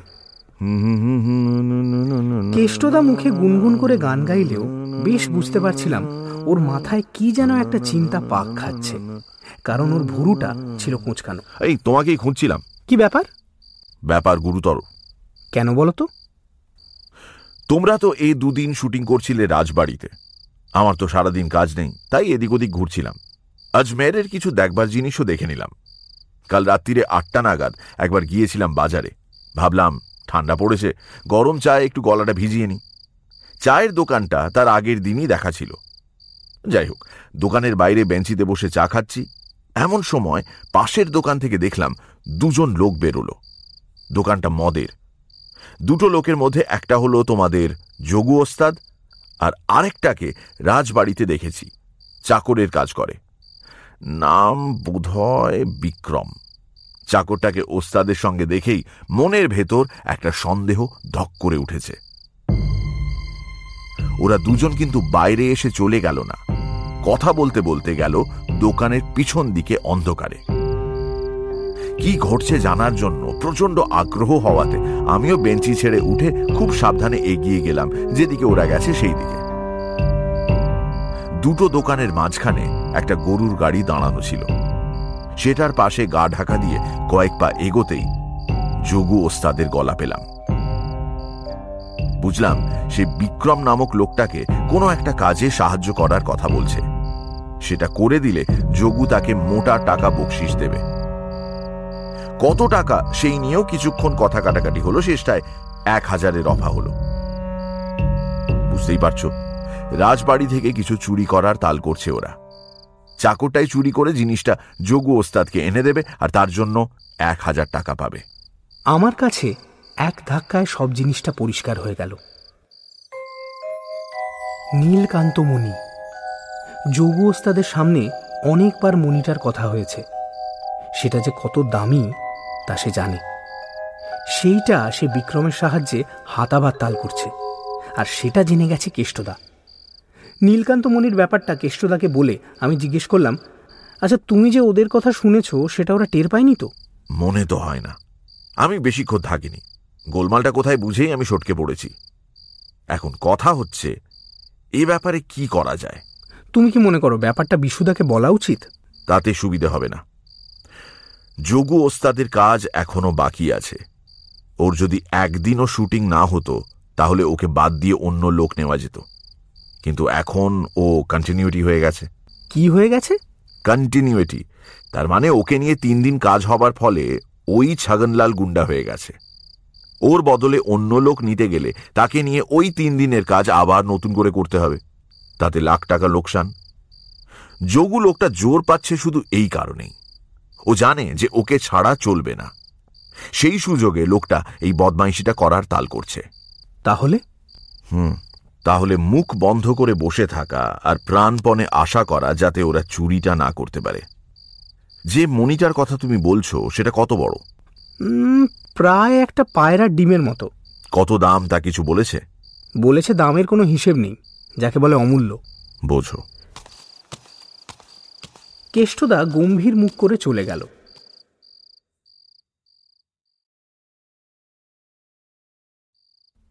রাত্রিরে খাওয়ার পর ঘুমোতে যাওয়ার আগে একবার বারান্দায় এসে দাঁড়ালাম। বাইরে ঝলমলে চাঁদনি রাত, লেকের জলটা চিকচিক করছে। এমন সময় একটা শব্দ শুনে পেছনে ফিরতে হলো। বারান্দায় লোক এসেছে। যোগু ওস্তাদ। আমি তো অবাক। লোকটা যে আমারই দিকে আসছে। আমার সঙ্গে ও কি দরকার থাকতে পারে? আর এখন তো নেশা করেছে। সমস্ত বারান্দা দুর্গন্ধে ভরে যাবে। না গন্ধ তো নেই। আজ তো দিব্যি সুস্থ লাগছে ভদ্রলোককে। কেমন আছিস তুই? এ আবার কি প্রশ্ন? আমি বললাম কেন ভালোই তো আছি। দুপুরে শটের পর দেখছিলাম কোমরে হাত বুলোচ্ছিস। বেশি চোট লাগনি তো? না না এখন আর ব্যথা নেই। ভেরি গুড ভাবনা হচ্ছিল তোর জন্যে। তাই ভাবলাম একবার খোঁজ নি। আমি ভালো আছি। যোগু ওস্তাদ চলে গেল। আজ যে মানুষটাকে একদম অন্যরকম বলে মনে হলো কেষ্টদা ঠিক শুনেছিল তো?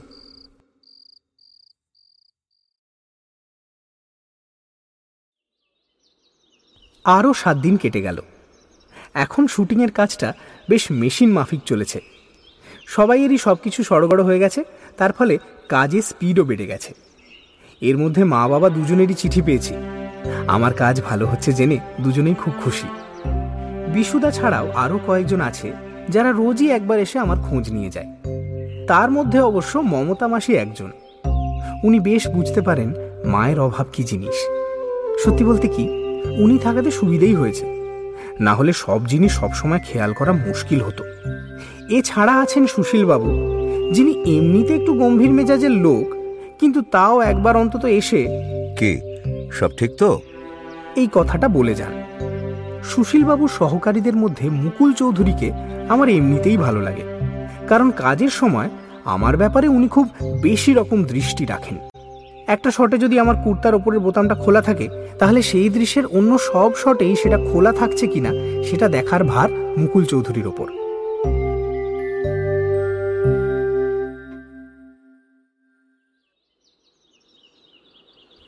কেষ্টদার ধারণা যে ভুল, সেটা আমার মনে আরও দানা বাঁধল যখন দেখলাম পরপর এই সাত দিনেও যোগু ওস্তাদের দিক থেকে কোনো গোলমাল দেখা গেল না। আমি এখনও সুযোগ পাইনি, কিন্তু পেলেই এই কথাটা কেষ্টদাকে বলব বলে ঠিক করে রেখেছি। সাত দিনে অবশ্য ছবির কাজ অনেক দূর এগিয়ে গেছে। পুলকেশ ব্যানার্জি আর মমতা মাসির কাজ আজ সকালই হয়ে গেছে। ওরা আজ সন্ধ্যায় কলকাতা ফিরে যাবেন। ইতিমধ্যে মোহনের গরিব স্কুলমাস্টার বাবার পাঠ করার জন্য আজমের থেকে একজন বছর চল্লিশেকের ভালো বাঙালি অ্যাক্টার পাওয়া গেছে। একে নিয়ে একদিনের কাজও হয়ে গেছে। কেষ্টদাকে কাজে লেগেছে এর মধ্যে তিন দিন। তার মধ্যে একদিন তাকে আরেকজন নতুন আসা স্টান্টম্যানের সঙ্গে ফাইটিং করতে হয়েছে। আসলে ফাইটিংটা ছবিতে হবে ছগনলাল আর সূর্যকান্তের মধ্যে।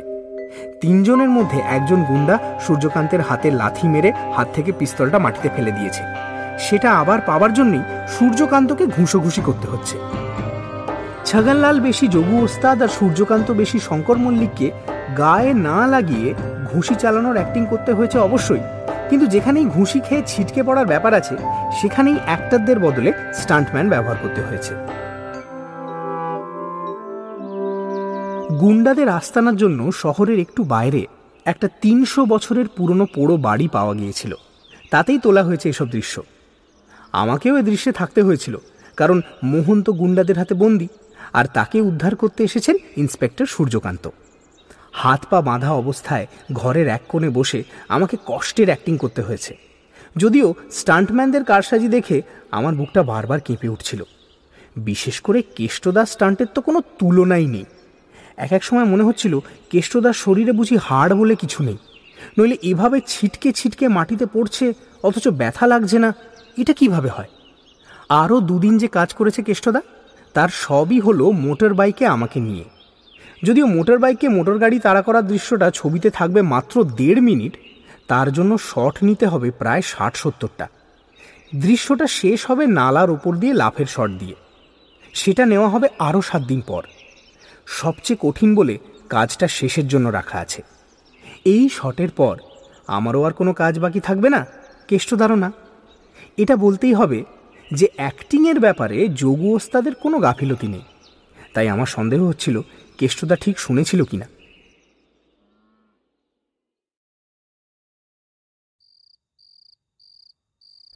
পাঁচ দিনের দিন, সারাদিন মোটর সাইকেলে শুটিং করার পর সার্কিট হাউসের সন্ধ্যায় একটু ফাঁক পেয়ে কেষ্টদা নিজে থেকেই এলো আমার কাছে। আমি তখন সবে স্নান করে বারান্দা এসে দাঁড়িয়েছি। আনা সাগর লেকটা রোজ দেখেও পুরনো হয়নি। আর পাহাড়ের পেছনে সূর্যাস্তটার এক এক দিন এক এক রকম বাহার। কি খবর? আমি বললাম আমি তো তোমার কাছে খবর পাবো বলে বসে আছি। লোকটা বোধহয় হাল ছেড়ে দিয়েছে। আমি ফাঁক পেলেই একবার সন্ধ্যের দিকে চায়ের দোকানটায় যাই। মাথায় চাদর মুড়ি দিয়ে বেঞ্চিতে ঘাপটি করে বসে থাকি। আমায় চেনা যায় না নিশ্চয়ই। সেই অবস্থায় তিন দিন যোগু ওস্তাদকে ঢুকতে দেখেছি মদের দোকানে। ওর সঙ্গে অন্য দুজন গুন্ডার একজনকে দেখেছি একদিন কিন্তু সেই চাকর বিক্রম আর আসেনি। কেষ্টদা তুমি বোধহয় ভুল শুনেছ। আমার শোনায় ভুল হয়নি। ওরা যে একটা কোনো মতলব করছিল তাতে কোনো সন্দেহ নেই। এর মধ্যে একদিন রাজবাড়িতে শুটিং এর সময় আমার কোনো কাজ ছিল না। আমি ওদের বাড়ির একজন চাকরের কাছে একটা দেশলাই চেয়ে তার সঙ্গে একটু গল্প জুড়ে দিয়েছিলাম। সে বলল, মিস্টার লোহিয়ার যে খাস বেয়ারা, সে নাকি ছুটিতে গেছে তিন হপ্তাহ হলো। বিক্রম চাকরটা তার জায়গায় বদলি এসেছে। কাজেই সেখানে একটা গোলমাল আছে। এর বেলায় প্রভু ভক্তির কোনো প্রশ্ন আসে না। এই লোকটাকে হাত করা তাই অনেকটাই সহজ। আমার সন্দেহটা ওখানেই। দেখা যাক, আর কিছুদিন না গেলে ঠিক বোঝা যাচ্ছে না। কিন্তু সত্যি যদি কিছু হয় জানি না। যতদিন যোগু ওস্তাদের কাজ আছে, ততদিন আমাদের মুখ বন্ধ। সেই পাথরটা যদি চুরি যায়, তাহলে পুলিশ আসবে নিশ্চয়ই। পুলিশ যদি যোগু ওস্তাদকে সন্দেহ করে, তাহলে করবে। সেখানে আর কারুর কিছু বলার থাকতে পারে না। কিন্তু এটাও ঠিক যে, তাহলে তোমাদের ছবির সাংঘাতিক ক্ষতি হবে। পুলিশ দরকার বুঝলে, অপরাধীকে পাকড়াও করবেই, তাদের কেউ রুখতে পারবে না। ভাবনা হচ্ছে ছবিটার জন্য। যতদূর জানি তোমার সঙ্গে যোগু ওস্তাদের বেশ কিছু কাজ বাকি আছে। তা তো আছেই। আমাকে ধরে নিয়ে যাওয়ার পর গুন্ডাদের আস্তানায় আমার তিনটে দৃশ্য আছে। তারা আমাকে কষ্ট দিচ্ছে ভালো করে খেতে দিচ্ছে না। আমাকে এক পোশাকে দিনের পর দিন থাকতে হচ্ছে এসব তো কিছুই তোলা হয়নি এখনও। হুম। ছবিটা সম্বন্ধে কেষ্টদার এত দরদ আছে দেখে আমার আরও ভালো লাগল।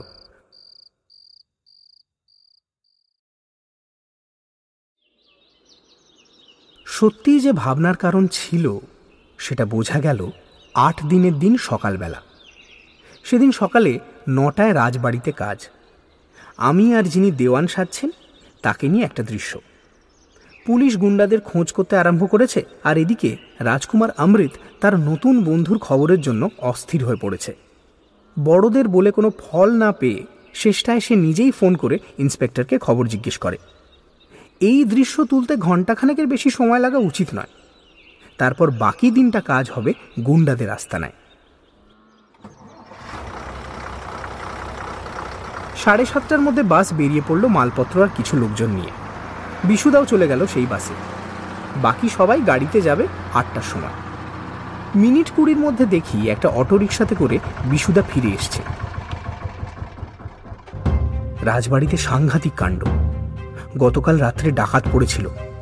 মিস্টার লোহিয়ার মাথায় বাড়ি মেরে তাকে অজ্ঞান করে বালিশের নিচ থেকে চাবি বের করে সিন্দুক খুলে নীলকান্ত মণিটা চুরি করে নিয়ে গেছে। মিস্টার লোহিয়ার স্ত্রী পাশের ঘরে দুই নাতিকে নিয়ে শুতেন। তিনি কিছুই টের পাননি। ভোরবেলা জ্ঞান হয়ে মিস্টার লোহিয়ার সমস্ত ব্যাপারটা জানতে পেরে স্ত্রীকে ঘুম ভাঙিয়ে বলেন, এটাও বিশুদা বলল যে বাড়ির একজন চাকর বিক্রমকে নাকি পাওয়া যাচ্ছে না। সে লোহিয়ার খাস বেয়ারা শত্রুঘ্নর বদলি হিসেবে এসেছিল এক মাসের জন্য। পুলিশ এর মধ্যেই এসে সকলকে জেরা করতে শুরু করেছে। রাজবাড়িতে আরও তিন দিনের কাজ বাকি ছিল। এবার সেটা করতে হবে একেবারে শেষ দিকে। অন্য সব কাজ শেষ হয়ে যাওয়ার পর। আমি হন্তদন্ত হয়ে নিচে গিয়ে বিশুদার মুখ থেকেই সমস্ত ব্যাপারটা শুনলাম। কেষ্টদাও ছিল সেই ঘরে। সে খালি একবার আমার দিকে চাইল। আমি জানি যে এই ব্যাপারে আমাদের দুজনেরই কিচ্ছু করার নেই। যদিও আমরা সবই জানি। ফিল্মের দলের পঁচিশ জন লোকের মধ্যে শুধু আমি আর কেষ্টদাই জানি আসল ব্যাপারটা। জানি নীলকান্ত মণি কোথায় এবং কার কাছে আছে।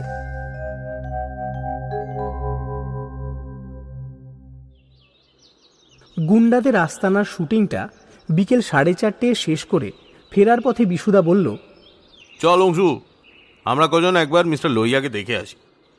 ভদ্রলোক কেমন আছেন জানা দরকার। একটা গাড়িতে বিশুদা, সুশীলবাবু, শঙ্কর মল্লিক, সুকান্তবাবু আর আমি গেলাম রাজবাড়িতে।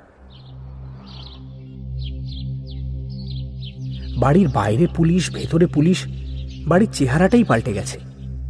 বাড়ির লোকজন সকলেরই মুখ গম্ভীর। সবাই ধীরে ধীরে হাঁটছে, ফিসফিস করে কথা বলছে। দেখে মনে হয় যেন সারা বাড়িটার উপর শোকের ছায়া পড়েছে। তার উপরে আবার আজ দিনটাও বেশ মেঘলা। তবু ভালো যে মিস্টার লোহিয়ার মাথার জখমটা তেমন গুরুতর হয়নি। ভদ্রলোক দোতলার সামনে বারান্দায় মাথায় ব্যান্ডেজ বাঁধা অবস্থায় আরাম কেদারায় বসে ফলের রস খাচ্ছিলেন। আমাদের বসতে বলে পাশে দাঁড়ানো চাকরকে সকলের জন্য শরবত আনতে বললেন। সুশীলবাবু বললেন, আমরা কিন্তু আপনাকে মোটেই বিরক্ত করতে চাই না। আপনার এই দুর্ঘটনার কথা শুনে আপনি কেমন আছেন খালি সেইটুকু দেখতে এসেছি। আই এম মাচ বেটার কি করব বলুন? মানুষের জীবন তো আর সব সময় একরকম যায় না। কপালে দুর্ভোগ ছিল। সে কে পারে খণ্ডাতে? আফসোস হয় যে আমার এত হিরে জোহারাত থাকতে সে লোকটা আমার এত স্বাদের নীলকান্ত মণিটাই নিল। এটা কি আপনার ওই চাকরেরই কীর্তি? বললেন সুশীলবাবু। সে যখন পালিয়েছে তখন তাই ধরে নিতে হবে। অথচ লোকটা যে এমন তা আগে বুঝতে পারিনি। বাদলি হিসাবে এসেছিল আর কাজ করেছিল ভালোই। হঠাৎ যে কি গোলমাল হয়ে গেল। সে লোক কি সত্যি করেই পালিয়েছে? তাই তো মনে হচ্ছে। এমন একটা কুকীর্তি করে সে কি আর শহরে থাকবে? আমার সবচেয়ে আফসোস হয়েছে যে আপনাদের কাজটা আজ হলো না। ওটা বন্ধ করেছে আমার বাড়ির কর্মচারীরা। আমি জানলে বন্ধ হতে দিতাম না। আপনারা যদি চান তো কাল সকালে আবার আসতে পারেন। আমার কোনো অসুবিধা হবে না। তার কোনো প্রয়োজন হবে না। আপনি সেরে উঠুন। ইতিমধ্যে আমাদের অন্য জায়গায় অন্য কাজ আছে। শরবত খেয়েই আমরা সকলে উঠে পড়লাম। সার্কিট হাউসে যখন ফিরলাম তখন ছটা বাজে। আমি ঘরে গিয়ে স্নানের জোগাড় করব কিনা ভাবছি এমন সময় কেষ্টদা এলো। তার মুখ গম্ভীর। কি হলো কেষ্টদা আমার কাজ কতদিন আছে তুমি বলতে পারো? আমি বললাম চব্বিশ তারিখ পর্যন্ত। কিন্তু কেন জিজ্ঞেস করছ? যোগু ওস্তাদের কাজ কি চব্বিশের পরেও আছে? না ওর কাজ শেষ হচ্ছে চব্বিশে সকালে। ও সেদিন সন্ধ্যায় চলে যাবে। তুমি ঠিক জানো। হ্যাঁ আমাদের কাজের চার তো বসবার ঘরের দেয়ালে টাঙানো আছে সেটা দেখলেই সব জানা যায়। কিন্তু তুমি কেন জিজ্ঞেস করছ বলো তো? কারণ ওর কাজ শেষ হবার আগে আমি এখান থেকে চলে গেলে মুশকিল হবে। যতদিন ওর কাজ চলছে ততদিন আমি কিছু বলতে পারব না। চব্বিশ তারিখ ও চলে যাবার আগে আমার যা করার করতে হবে। হাতে বোধ হয় মাত্র কয়েক ঘণ্টা সময় থাকবে। খুবই গোলমেলে ব্যাপার। আমি বেশ বুঝতে পারছিলাম কেষ্টদার ভাবনার কারণটা। ও আক্ষেপের ভঙ্গিতে মাথা নেড়ে বলল সবচেয়ে মুশকিল কোথায় জানো? আমি বললেই যে এরা আমার কথা বিশ্বাস করবে তার কিন্তু কোনো গ্যারান্টি নেই। আমি কেষ্টদাকে সান্ত্বনা দিতে যাচ্ছিলাম কিন্তু পারলাম না। আরেকজন লোক এসে গেছে বারান্দায়। যোগু ওস্তাদ। দুজনে খুব দস্তি দেখছি। আরে ভাই তোমরাই তো ক্লাব তুলবে হাউসে। আমাদের কপালে তো দুয়ো ছাড়া কিছু নেই। তবে হ্যাঁ এটা বলতে হবে যে তোমাদের দুজনেরই কাজ হচ্ছে ফার্স্ট ক্লাস মাস্টার অংশ তো জবাব নেই। স্টান্টম্যানও জব্বর। আমি বললাম এসব আবার কি বলছো যোগুদা তুমি একটা ছবিতে থাকলে তোমার নামেই তো টিকিট বিক্রি হয় বলে শুনেছি। যোগু ওস্তাদ হঠাৎ যেন দেমাকে ফুলে উঠল। তাও ভিলেনের পাঠ করছি আজ এগারো বছর ধরে। অনেক এলেম লাগে ভিলেন করতে। বুঝলে কেষ্ট ভায়া? এটা তোমার ওই ডিগবাজি খাওয়া নয়। ভালো অ্যাক্টিং আর জিমনাস্টিক এক জিনিস নয়। কেষ্টদা একটু হেসে নরম গলায় বলল সে কি আমি অস্বীকার করছি ওস্তাদজি? আপনার নাম ছবির টাইটেলে বড় করে থাকবে। আমার তো নামই থাকবে না। আমাদের কাজ আর কুলিগিরিতে কোনো তফাতি নেই। কেষ্টদা যে এত বিনয়ী হতে পারে সেটা হয়তো যোগু ওস্তাদ আশা করেনি। তাই সে একটু থতমত খেয়ে কথা পাল্টে বলল আফসোস কি হচ্ছে জানো মাস্টার অংশ? এমন একটা পাথল লোপাট হয়ে গেল। আর আমি একবারটি দেখতেও পেলাম না। শুধু তোমাদের মুখে শুনে দুধের স্বাদ ঘোলে মেটাতে হলো। অবশ্য কে নিয়েছে পাথরটা সে তো জানাই আছে। তার মানে? ও বিক্রম চাকরটা এক নম্বরের বাচ্চা। তুমি কি করে জানলে? যোগু ওস্তাদের মতলবটা কি, সেটা ঠিক বুঝতে পারছিলাম না। জানব না কেন? আমরা তো মদের দোকানে যাই নেশা করতে, তাই আমাদের সব রকম লোকের সঙ্গে মিশতে হয়। ওরা একদিন এসেছিল দোকানে, আমাকে ভয় আবার তাল করছিল। নেশা করে বেটা বলে কি, আমার মনিবের একটা দামি পাথর আছে। তোমাকে এনে দিলে কত টাকা দেবে আমায়? ও, ভেবেছে ফিল্ম একটা তো। কোটিপতি না হলো লাখপতি তো হবে নি কাত। আমি তখন সবে শুরু করেছি, মাথা একদম ক্লিয়ার বেটাকে দোকানের বাইরে নিয়ে এলো তারপর গলার মাদুলি ধরে টান দিয়ে মাথাটাকে মুখের কাছে এনে বললাম, আর একটি বার অমন কথা বলেছি কি, তোমাকে সোজা পুলিশের হাতে চালান দেবো। তাই করলেই তো পারতেন। তাহলে আর এই কেলেঙ্কারিটা হতো না। পাথর তো ওই বেটার কাছে নেই। ওরা অন্য জায়গায় পাচার করে মোটা বক্সিস নিয়ে ভেগেছে বেটা বিক্রম। হুম। পুলিশের বুদ্ধি থাকলে এখানকার যত হিরে জহরতের কারবারি আছে না, তাদের বাড়ি রেড করা উচিত। জলের দরে এমন একটা পাথর পেলে এরা তো লুফে নেবে। যে পাথরের দাম হয়তো বিশ লাখ, তার জন্য হাজার দু হাজার পেলে তো ওই বিক্রম বেটা বর্তে যাবে। সামান্য চাকরের আর চাহিদা কত হতে পারে? গুড নাইট যোগু ওস্তাদ তার কথা শেষ করে গুড নাইট বলে চলে গেল। আমি একটু অবাক হয়ে কেষ্টদার দিকে চাইলাম। কি মনে হচ্ছে বলো তো কেষ্টদা? কেষ্টদা দেখলাম চুপ মেরে গেছে। দুবার এপাশ ওপাশ মাথা নাড়িয়ে একটা দীর্ঘশ্বাস ফেলে বলল সব গুলিয়ে যাচ্ছে। এখন এক একবার সত্যি মনে হচ্ছে আমি ভুল শুনেছিলাম বোধহয়। অবশ্যই সেটা হলেই ভালো হয়। যদি প্রমাণ হয় যে ওস্তাদ পাথরটা নিয়েছে বিক্রমের কাছ থেকে, তাহলে ফিল্ম অ্যাক্টরদের বদনাম হবে, আর সেটা মোটেই ভালো নয়। না, তা নিশ্চয় নয়।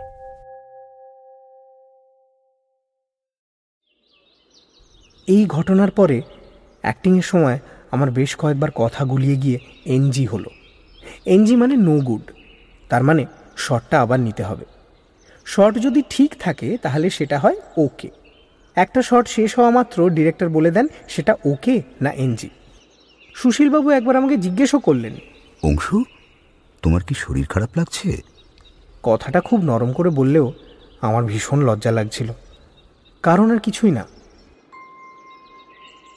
নীলকান্ত মনির ব্যাপারটা কিছুতেই ভুলতে পারছিলাম না এবং সেই কারণেই যত গণ্ডগোল। বিশেষ করে যোগু ওস্তাদের কথাগুলো বারবার মনে হচ্ছিল। আর মন বলছিল, যোগু ওস্তাদ নির্দোষ। ও যা বলেছে সেটাই আসলে ঠিক। কেষ্টদা নিশ্চয়ই উল্টো পাল্টা শুনেছে।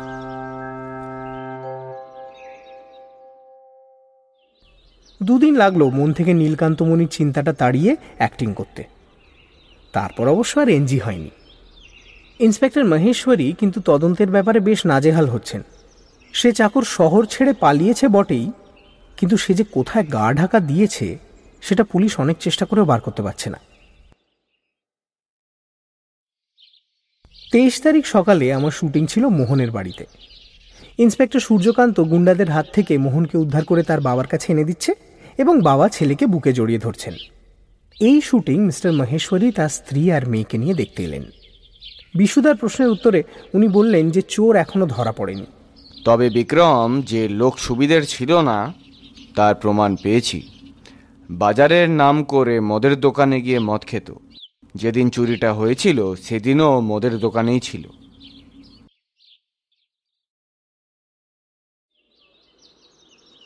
পরদিন চব্বিশ তারিখ, ভীষণ জরুরি দিন। আজকে মোটর বাইক চড়ে কেষ্টদা আমাকে নিয়ে নালা টপকাবে।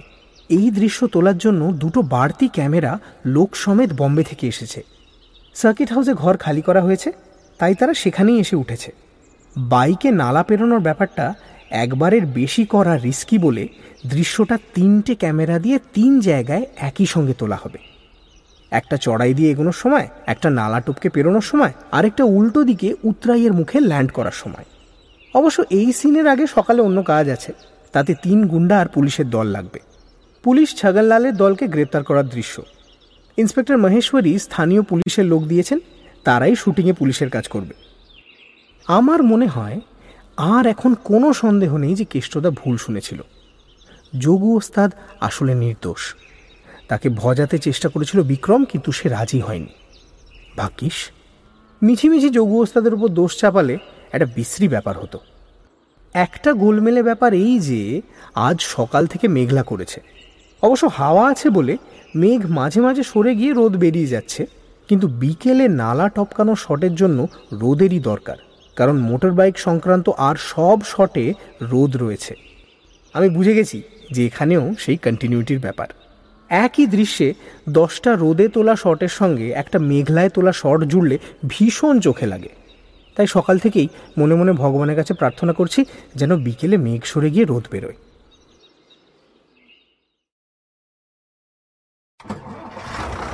দুপুরের খাওয়া শেষ করে একটা গাড়িতে আমি, কেষ্টদা আর মেকআপের দুজন লোক আর অন্য গাড়িতে নতুন দুটো ক্যামেরা, তাদের ক্যামেরাম্যান আর সহকারী নালা শুটিংয়ের জন্য বেরিয়ে পড়লাম। অন্যরা সকাল সকাল বেরিয়ে গেছে গুন্ডাদের দৃশ্য তুলতে। তারা সেখান থেকে সোজা চলে যাবে নালার জায়গায়। পথে হঠাৎ দেখলাম আমাদের তিন নম্বর গাড়িতে যোগু ওস্তাদ আর আরও দু তিনজন লোক শুটিং সেরে সার্কিট হাউসে ফিরছে। তার মানে ছগনলালের কাজ শেষ। সেদিনেরই মতো কুড়ি মিনিট লাগল নালার জায়গাটায় পৌঁছতে। মোটর বাইক আগেই এসে গেছে বাসের মাথায়। কেষ্টদা দেরি না করে বাইকে চড়ে বসল। যারা আগে এসেছে তারা সবাই এখন পুরি তরকারি দিয়ে লাঞ্চ করছে। কেষ্টদা বলল আমি একবার নালাটা টপকে পেরিয়ে দেখে নিচ্ছি। স্পিডের আন্দাজটা ঠিক করে নিতে হবে। আমি জিজ্ঞেস করলাম আমাকে দরকার হবে? কেষ্টদা মাথা নাড়ল। তুমি চড়বে একেবারে শটের সময়। পথের ডান পাশে কিছু দূরে একটা তেঁতুল গাছ। তারই নিচে দলের সকলে খেতে বসেছে। কেষ্টদা চেঁচিয়ে জানিয়ে দিল যে সে একটা রিহার্সাল করে নিচ্ছে। আজই ও শেষ কাজ। সেটা হলেই ও বম্বে ফিরে যাবে। হয়তো আর কোনোদিনও দেখা হবে না। এটা মনে হলেই আমার খুব খারাপ লাগছিল। কেষ্টদা বাইকটাকে দাঁড় করিয়েছে নালা ঘেঁষে বেশ কিছুটা দূরে রাস্তার উপর নালার দিকে কেউ নেই তো? বিশুদা পরিবেশন করছিল।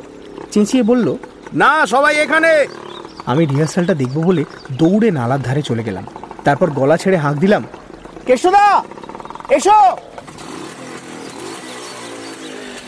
আবার সেই কান ফাটা শব্দ, সেই আচমকা ঝোপের পেছন থেকে বেরোনো, সেই দম বন্ধ করা লাভ আর সেই ম্যাজিকের মতো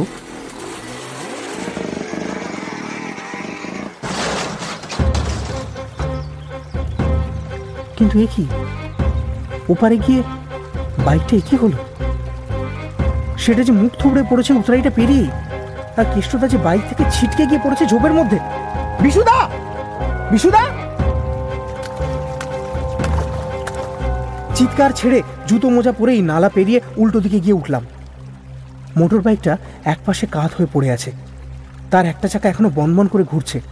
আর কেষ্টদা রাস্তা থেকে উঠে গা থেকে ধুলো ঝাড়ছে। আমি স্টান্টম্যান বলেই আজ বেঁচে গেলাম অংশুবাবু। অন্য কেউ হলে। ইস, খুব ব্যথা পেয়েছ নিশ্চয়ই? আমার বুকের ভেতরটা ঢিপ ঢিপ করছিল। ঝোপটা বাঁচিয়ে দিয়েছে। নইলে মাথায় চোট পেতাম নির্ঘাত। কিন্তু কি করে? ব্যাপারটা আর কিছুই না।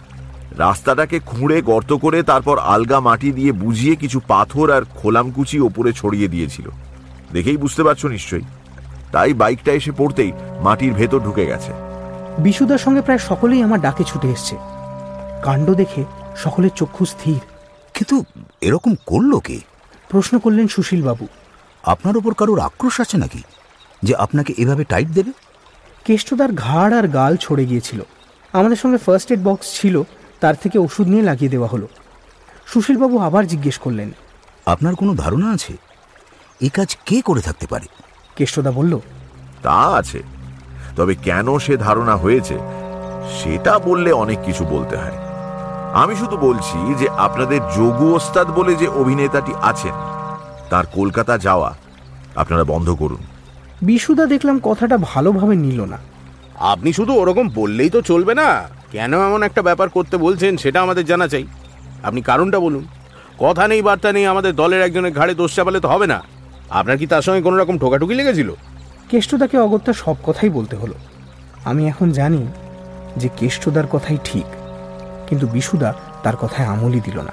দেখুন স্যার যোগু ওস্তাদ যে সন্ধেবেলা নেশা করে সেটা আমরা সকলেই জানি। কিন্তু তার নামে চুরির অপবাদ কেউ কোনো দিন দেয়নি। অনেক দিন হলো সে ফিল্মের লাইনে কাজ করছে আর কাজটা সে ভালোভাবেই করে এটা কেউ অস্বীকার করবে না। আপনি বম্বে থেকে এসে বাংলার একজন অভিনেতা সম্পর্কে এরকম একটা গুরুতর অভিযোগ করবেন সেটা তো আমরা বরদাস্ত করতে পারব না। আপনি মদের দোকানে তার মুখ থেকে কি শুনেছেন সেটা তো আমি মানতে রাজি নই। আপনি নিজে যে নেশা করেন না তার প্রমাণ কি? কেষ্টদা বলল আমি এককালে মাঝে মাঝে নেশা করতাম, সেটা অস্বীকার করব না। কিন্তু একবার একটা স্টান্টে গড়বড় হয়ে যাওয়ার পর থেকে গত পাঁচ বছরে আমি কিন্তু মদ ছুঁইনি। আমি যা শুনেছি তা ঠিকই শুনেছি, তাতে কোনো ভুল নেই। আজকের ঘটনাটাই প্রমাণ করছে যে আমি ভুল শুনিনি। সেটা আপনারা বিশ্বাস করেন কি না করেন, সেটা আপনাদের ব্যাপার। আজকের এই অ্যাক্সিডেন্টের পর আমি একবারে শিওর যে যোগু ওস্তাদের কাছেই রয়েছে ওই পাথর আর আমি তার কথা শুনে ফেলেছিলাম বলেই সে রাস্তা খুঁড়ে রেখে আমাকে খতম করার চেষ্টা করেছিল। সুশীল বাবুকে ভীষণ চিন্তিত বলে মনে হচ্ছিল। এবার উনি কথা বললেন। যাই হোক এখন আসল কথা হচ্ছে যে এই রাস্তা দিয়ে আর বাইক চালানো যাবে কি না? শটটা তো আমাদের নিতে হবে আর এখানেই নিতে হবে। কারণ আমরা জানি যে এছাড়া আর কোনো রাস্তা এইভাবে এই নালার ওপর এসে পড়েনি। শট নিতে কোনো বাধা নেই। বলল কেষ্টদা। ওই গর্তটাকে শক্ত মাটি আর পাথর দিয়ে ভালো করে বুঝিয়ে দিলেই শট নেওয়া যাবে। ওটা প্রায় ফাঁপা ছিল বলে বাইক ওর মধ্যে ঢুকে গিয়েছিল। আধ ঘণ্টার মধ্যে সবাই মিলে কাজ করে গর্তটাকে আবার বুঝিয়ে দেওয়া হলো। ঘড়িতে বলছে আড়াইটে। তাহলে এখন কি শট নেওয়া যায়? না যায় না। কারণ আকাশ মেঘে ভরে গেছে। চারিদিক অন্ধকার হয়ে এসছে। এমনকি বৃষ্টি নামলেও কিছু আশ্চর্য হবার নেই। আমি জানি যে রোদ না উঠলে শট নেওয়া যাবে না। কেষ্টদাকে একা পেয়ে তার পাশে গিয়ে ফিসফিস করে বললাম, শোনো, যোগ ওস্তাদ কিন্তু পৌনে ছটায় সার্কিট হাউস থেকে বেরোবে। ও ট্রেন সাড়ে ছটায়। কেষ্টদা আমার কথার কোনো উত্তর দিল না। আমি ওর পিঠে হাত রাখলাম ওকে সান্ত্বনা দেবার জন্য। বিশুদা ওর সঙ্গে এমনভাবে কথা বলে সত্যি অন্যায় করেছে। এবার কেষ্টদা কথা বলল। তার গলা ভারী আর গম্ভীর। আমাকে কিছু বলতে এসো না। আমি বুঝে গেছি। মানুষের উপকার করতে যাওয়া হচ্ছে বোকামো। বম্বে হলে লোকে আমার কথা মানত। আমার ভয় হলো যে কেষ্টদা হয়তো রেগে গিয়ে আর শটটাই দেবে না। আমি তাই বাধ্য হয়ে জিজ্ঞেস করলাম কেষ্টদা তুমি বাকি কাজটা করবে তো? দেখা যাক। বলে কেষ্টদা চুপ করে গেল।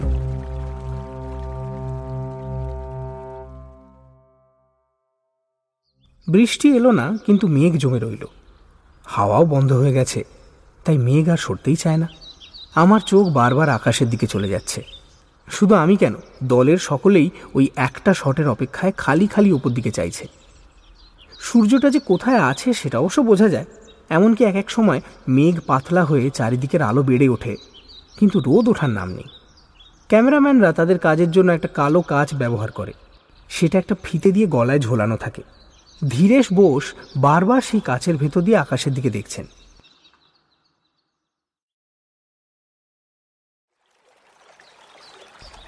সাড়ে চারটে।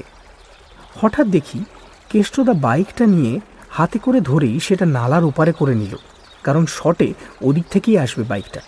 আমি মনে খানিকটা ভরসা পেলাম। মনে হচ্ছে কেষ্টদার রাগ কিছুটা পড়েছে। রাগ করবার যে যথেষ্ট কারণ ছিল সে বিষয়ে সন্দেহ নেই। অ্যাক্সিডেন্টের পর থেকেই জানি যে শয়তানির গোড়ায় রয়েছেন যোগু ওস্তাদ। নীলকান্ত মণি চুরি করে বিক্রম যোগু ওস্তাদকেই দিয়েছে। কেষ্টদা যে ফন্দিটা ধরে ফেলেছে, সেটা যোগু ওস্তাদ কোনো রকমে জেনে গেছে। আর তাই বদলা নেবার জন্য গতকাল লোকজন নিয়ে এসে রাস্তাটা খুঁড়ে আলগা মাটি দিয়ে ভরিয়ে রেখে গেছে। অথচ বিশুদা কেষ্টদার কথাটা বিশ্বাস করল না। শুধু বিশুদা কেন? কেউই করল না। আরে, স্টান্টম্যান বলে কি তার কথাও বিশ্বাস করতে নেই? ইতিমধ্যে আমি অমৃতের পোশাক পরে নিয়েছি আর দেখে নিশ্চিন্ত হলাম যে কেষ্টদাও গোঁফ লাগিয়েই ইন্সপেক্টরের পোশাক পরে নিল। কেষ্টদা রেডি হওয়ার সঙ্গে সঙ্গেই দলের চার পাঁচজন একসঙ্গে বলে উঠল আকাশের দিকে চেয়ে দেখি সত্যি মেঘ কেটে গিয়ে সূর্য সমেত অনেকখানি নীল আকাশ বেরিয়ে গেছে। অন্তত পাঁচ মিনিট থাকবে নিশ্চয়ই। Cameras ready? এই হুঙ্কারটা ছাড়লেন স্বয়ং ডিরেক্টর সুশীল মিত্তির। তিনটে ক্যামেরা তিন জায়গায় রাস্তার দুপাশে আর নালার ধারে। সেগুলো বসিয়ে রাখা হয়েছে অনেক আগে থেকেই। এবারে তিনজন ক্যামেরাম্যান রেডি হয়ে গেলেন। চলো মাস্টার অংশু। গম্ভীরভাবে বলল কেষ্টদা। আমি আর কেষ্টদা মোটর বাইকে উঠে পড়লাম। ক্যামেরা স্টার্ট দিলে চেঁচিয়ে বলো। হাঁক দিলেন সুশীলবাবু। তারপর বাইক স্টার্ট হবে। এবারে কেষ্টদা বাইকটাকে আরও বেশ অনেকখানি দূরে নিয়ে গেল। আগেরবার কিন্তু এত দূর থেকে রওনা হয়নি। এবার কি তাহলে আরও স্পিডে বাইক আসবে? আমার সেটা কেষ্টদাকে জিজ্ঞেস করার ইচ্ছে ছিল কিন্তু এখন আর ওসবের সময় নেই। সবাই রেডি? সুশীলবাবু চেঁচিয়ে জিজ্ঞেস করলেন। প্রায় সঙ্গে সঙ্গেই তিন ক্যামেরাম্যান একসঙ্গে বলে উঠল আমি ক্যারিয়ারে বসে আমার হাত দুটোকে কেষ্টদার কোমরের দুদিক দিয়ে পেঁচিয়ে দিয়েছি। আজ স্পিড বাড়াবো। শক্ত করে ধরে থাকবে কোনো ভয় নেই। Start camera. প্রায় সঙ্গে সঙ্গেই তিন ক্যামেরাম্যান একসঙ্গে বলে উঠল রানিং রানিং রানিং। আর চার পাঁচ সেকেন্ড পরেই শোনা গেল। Start bike. গোঁ করে গর্জন করে একটা ধাক্কা দিয়ে বাইক ছুটতে শুরু করল। আজ আর আমি চোখ বুঝলাম না। আর চেয়ে থাকব সব দেখব। আগের দিনে দেড়া স্পিডে তীর বেগে চড়াই দিয়ে উঠে গেল বাইক। এবারে সমস্ত পৃথিবীটা হঠাৎ যেন নিচে নেমে গেল। বাইক শূন্যে উঠেছে। প্রচণ্ড হাওয়া। শূন্য দিয়ে এগিয়ে আবার নিচের দিকে নামতে শুরু করেছে। পৃথিবী আবার ওপরে উঠে এলো। এবার বুঝলাম স্পিড বাড়ানোর কারণ। গর্তটা ছাড়িয়ে শক্ত জমিতে নামবে কেষ্টরা আমাকে পেছনে নিয়ে কোনো রিস্কের মধ্যে সে যাবে না। একটা প্রচণ্ড ঝাঁকুনির সঙ্গে বাইক আবার মাটিতে এসে নামলো। আমি শুনলাম বহুদূর থেকে চিৎকার ভেসে এলো। ওকে। আর তারপর আরও দুটো। ওকে। ওকে। তার মানে তিনটে ক্যামেরাতেই শট ঠিকভাবে উঠেছে। কিন্তু বাইক থামছে না কেন? কেষ্টদা কোথায় চলেছে? প্রশ্নটা মনের মধ্যে আসতেই আমি উত্তরটা পেয়ে গেলাম। বিশুদা যাই বলুক, কেষ্টদা তার নিজের বিশ্বাসে কাজ করে চলেছে। নালার জায়গাটা সার্কিট হাউস থেকে চোদ্দ কিলোমিটার। প্রচণ্ড স্পিডে দশ মিনিটে আজমেরে পৌঁছে একটা চৌমাথায় আসতেই একটা ট্রাফিক পুলিশের ঠিক পাশে এসে বাইকটা থামালো কেষ্টদা। তারপর পুলিশটিকে জিজ্ঞেস করল, থানাটা কোথায়? পুলিশ বুঝিয়ে দিতেই বাইক ছুটলো আবার ঊর্ধ্বশ্বাসে। কত স্পিডে যাচ্ছে বাইক? আশি, নব্বই? আমি জানি না। শুধু জানি, এত স্পিডে আমি কোনো দিন কোনো গাড়ি চড়িনি। হাওয়ার শব্দে প্রায় কান বন্ধ হয়ে আসছে। গায়ে লোম খাড়া হয়ে গেছে। এই যে, পুলিশ স্টেশন। তিন মিনিটের মধ্যে ইন্সপেক্টর মহেশ্বরীর সঙ্গে দেখা হয়ে গেল। আমাকে দেখেই ভদ্রলোক চিনলেন। কেষ্টদার গায়ে ইন্সপেক্টরের পোশাক দেখে ভদ্রলোক হেসেই ফেললেন। আপ আর পুলিশ ইউনিফর্মে কি চাই আপনাদের? লোহিয়াজির পাথর। আমি জানি কোথায় আছে। একটা জিপে চলে আসুন আমার সঙ্গে। যদি দেখেন আমি ভুল বলছি তাহলে আমাকে হাজতে পুরবেন হয়তো কেষ্টদার কথা বলার ভঙ্গির জন্যই মহেশ্বরী রাজি হয়ে গেলেন। ঠিক হ্যাঁ আমি আসছি আপনাদের সঙ্গে। সার্চ ওয়ারেন্ট নিয়ে নেবেন। ওকে। বাইকে উঠেই কেষ্টদার কবজিটা ধরে ঘুরিয়ে একবার ঘড়িটা দেখে নিলাম। ছটা বাজতে দশ। যোগু ওস্তাদ নিশ্চয়ই স্টেশনের জন্য রওনা হয়েছে। বাইরে অন্ধকার। শহরের বাতি জ্বলে গেছে। রাস্তার ট্রাফিককে আশ্চর্যভাবে বাঁচিয়ে কেষ্টদা বিদ্যুৎ বেগে ছুটে চলেছে স্টেশনের উদ্দেশ্যে। পেছনে পুলিশের জিপ। বাইকের সঙ্গে তার রেখে সেও চলেছে ছুটে। ঘন ঘন হর্ন দিয়ে লোক সরানো হচ্ছে রাস্তার মাঝখান থেকে। স্টেশন এসে গেছে। কটা বাজলো? থানা ছাড়বার পর পাঁচ মিনিটও হয়নি। স্টেশনের বাইরে বাইক আর জিপ পর পর থামল। ওই যে ওই যে যোগু ওস্তাদ! আমি চেঁচিয়ে উঠলাম। সেও সবেমাত্র স্টেশনে পৌঁছেছে। কুলির মাথায় মাল চাপাচ্ছে অটোরিকশা থেকে নেমে। That is the man Jogu ওস্তাদের দিকে আঙুল তুলে দেখিয়ে মহেশ্বরীকে বলল কেষ্টদা। মহেশ্বরী যোগু ওস্তাদের দিকে এগিয়ে গেলেন তার হাতে রিভলভার। জগন্নাথ দে ওরফে যোগু ওস্তাদ শেষ মুহূর্তে পালাবার চেষ্টা করেছিল কিন্তু পারেনি। দুদিক থেকে দুই পুলিশ এসে তাকে ধরে ফেলেছিল। তার কাছেই যে মিস্টার লোহিয়া নীলকান্ত মণিটা পাওয়া গেল সেটা বোধহয় না বললেও চলবে। পাথর ফেরত পেয়ে মিস্টার লোহিয়া এত খুশি হলেন যে কেষ্টদাকে দু হাজার টাকা পুরস্কার দিয়ে ফেললেন। এটা যে হবে সেটা আমি জানতাম। কেষ্টদা স্টান্টম্যান ঠিকই, কিন্তু এটাও ঠিক যে এই পাথর উদ্ধার করার মতো স্টান্ট সে কোনোদিন করেনি।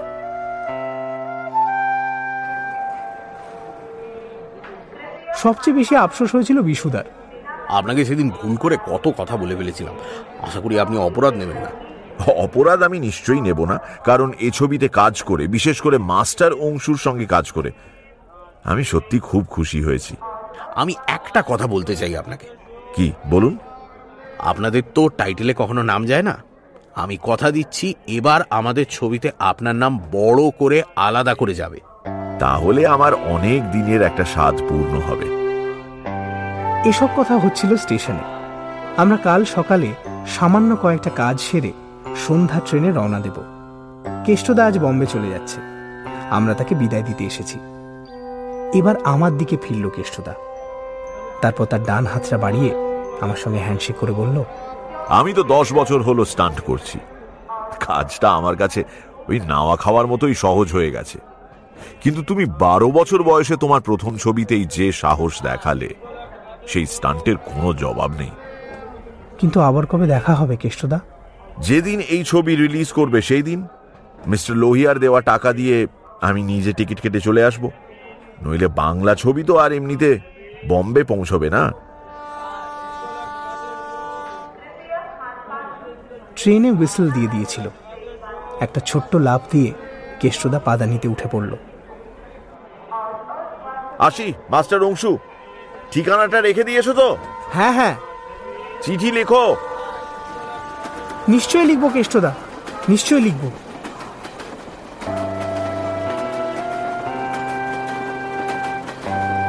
যতক্ষণ অবধি কেষ্টদাকে দেখা গেল, ততক্ষণ দেখলাম সে পাদানিতে দাঁড়িয়ে আছে। এক হাত দিয়ে রড ধরে ঝুলে বাইরে বেরিয়ে অন্য হাত নাড়িয়ে আমাকে বিদায় জানাচ্ছে।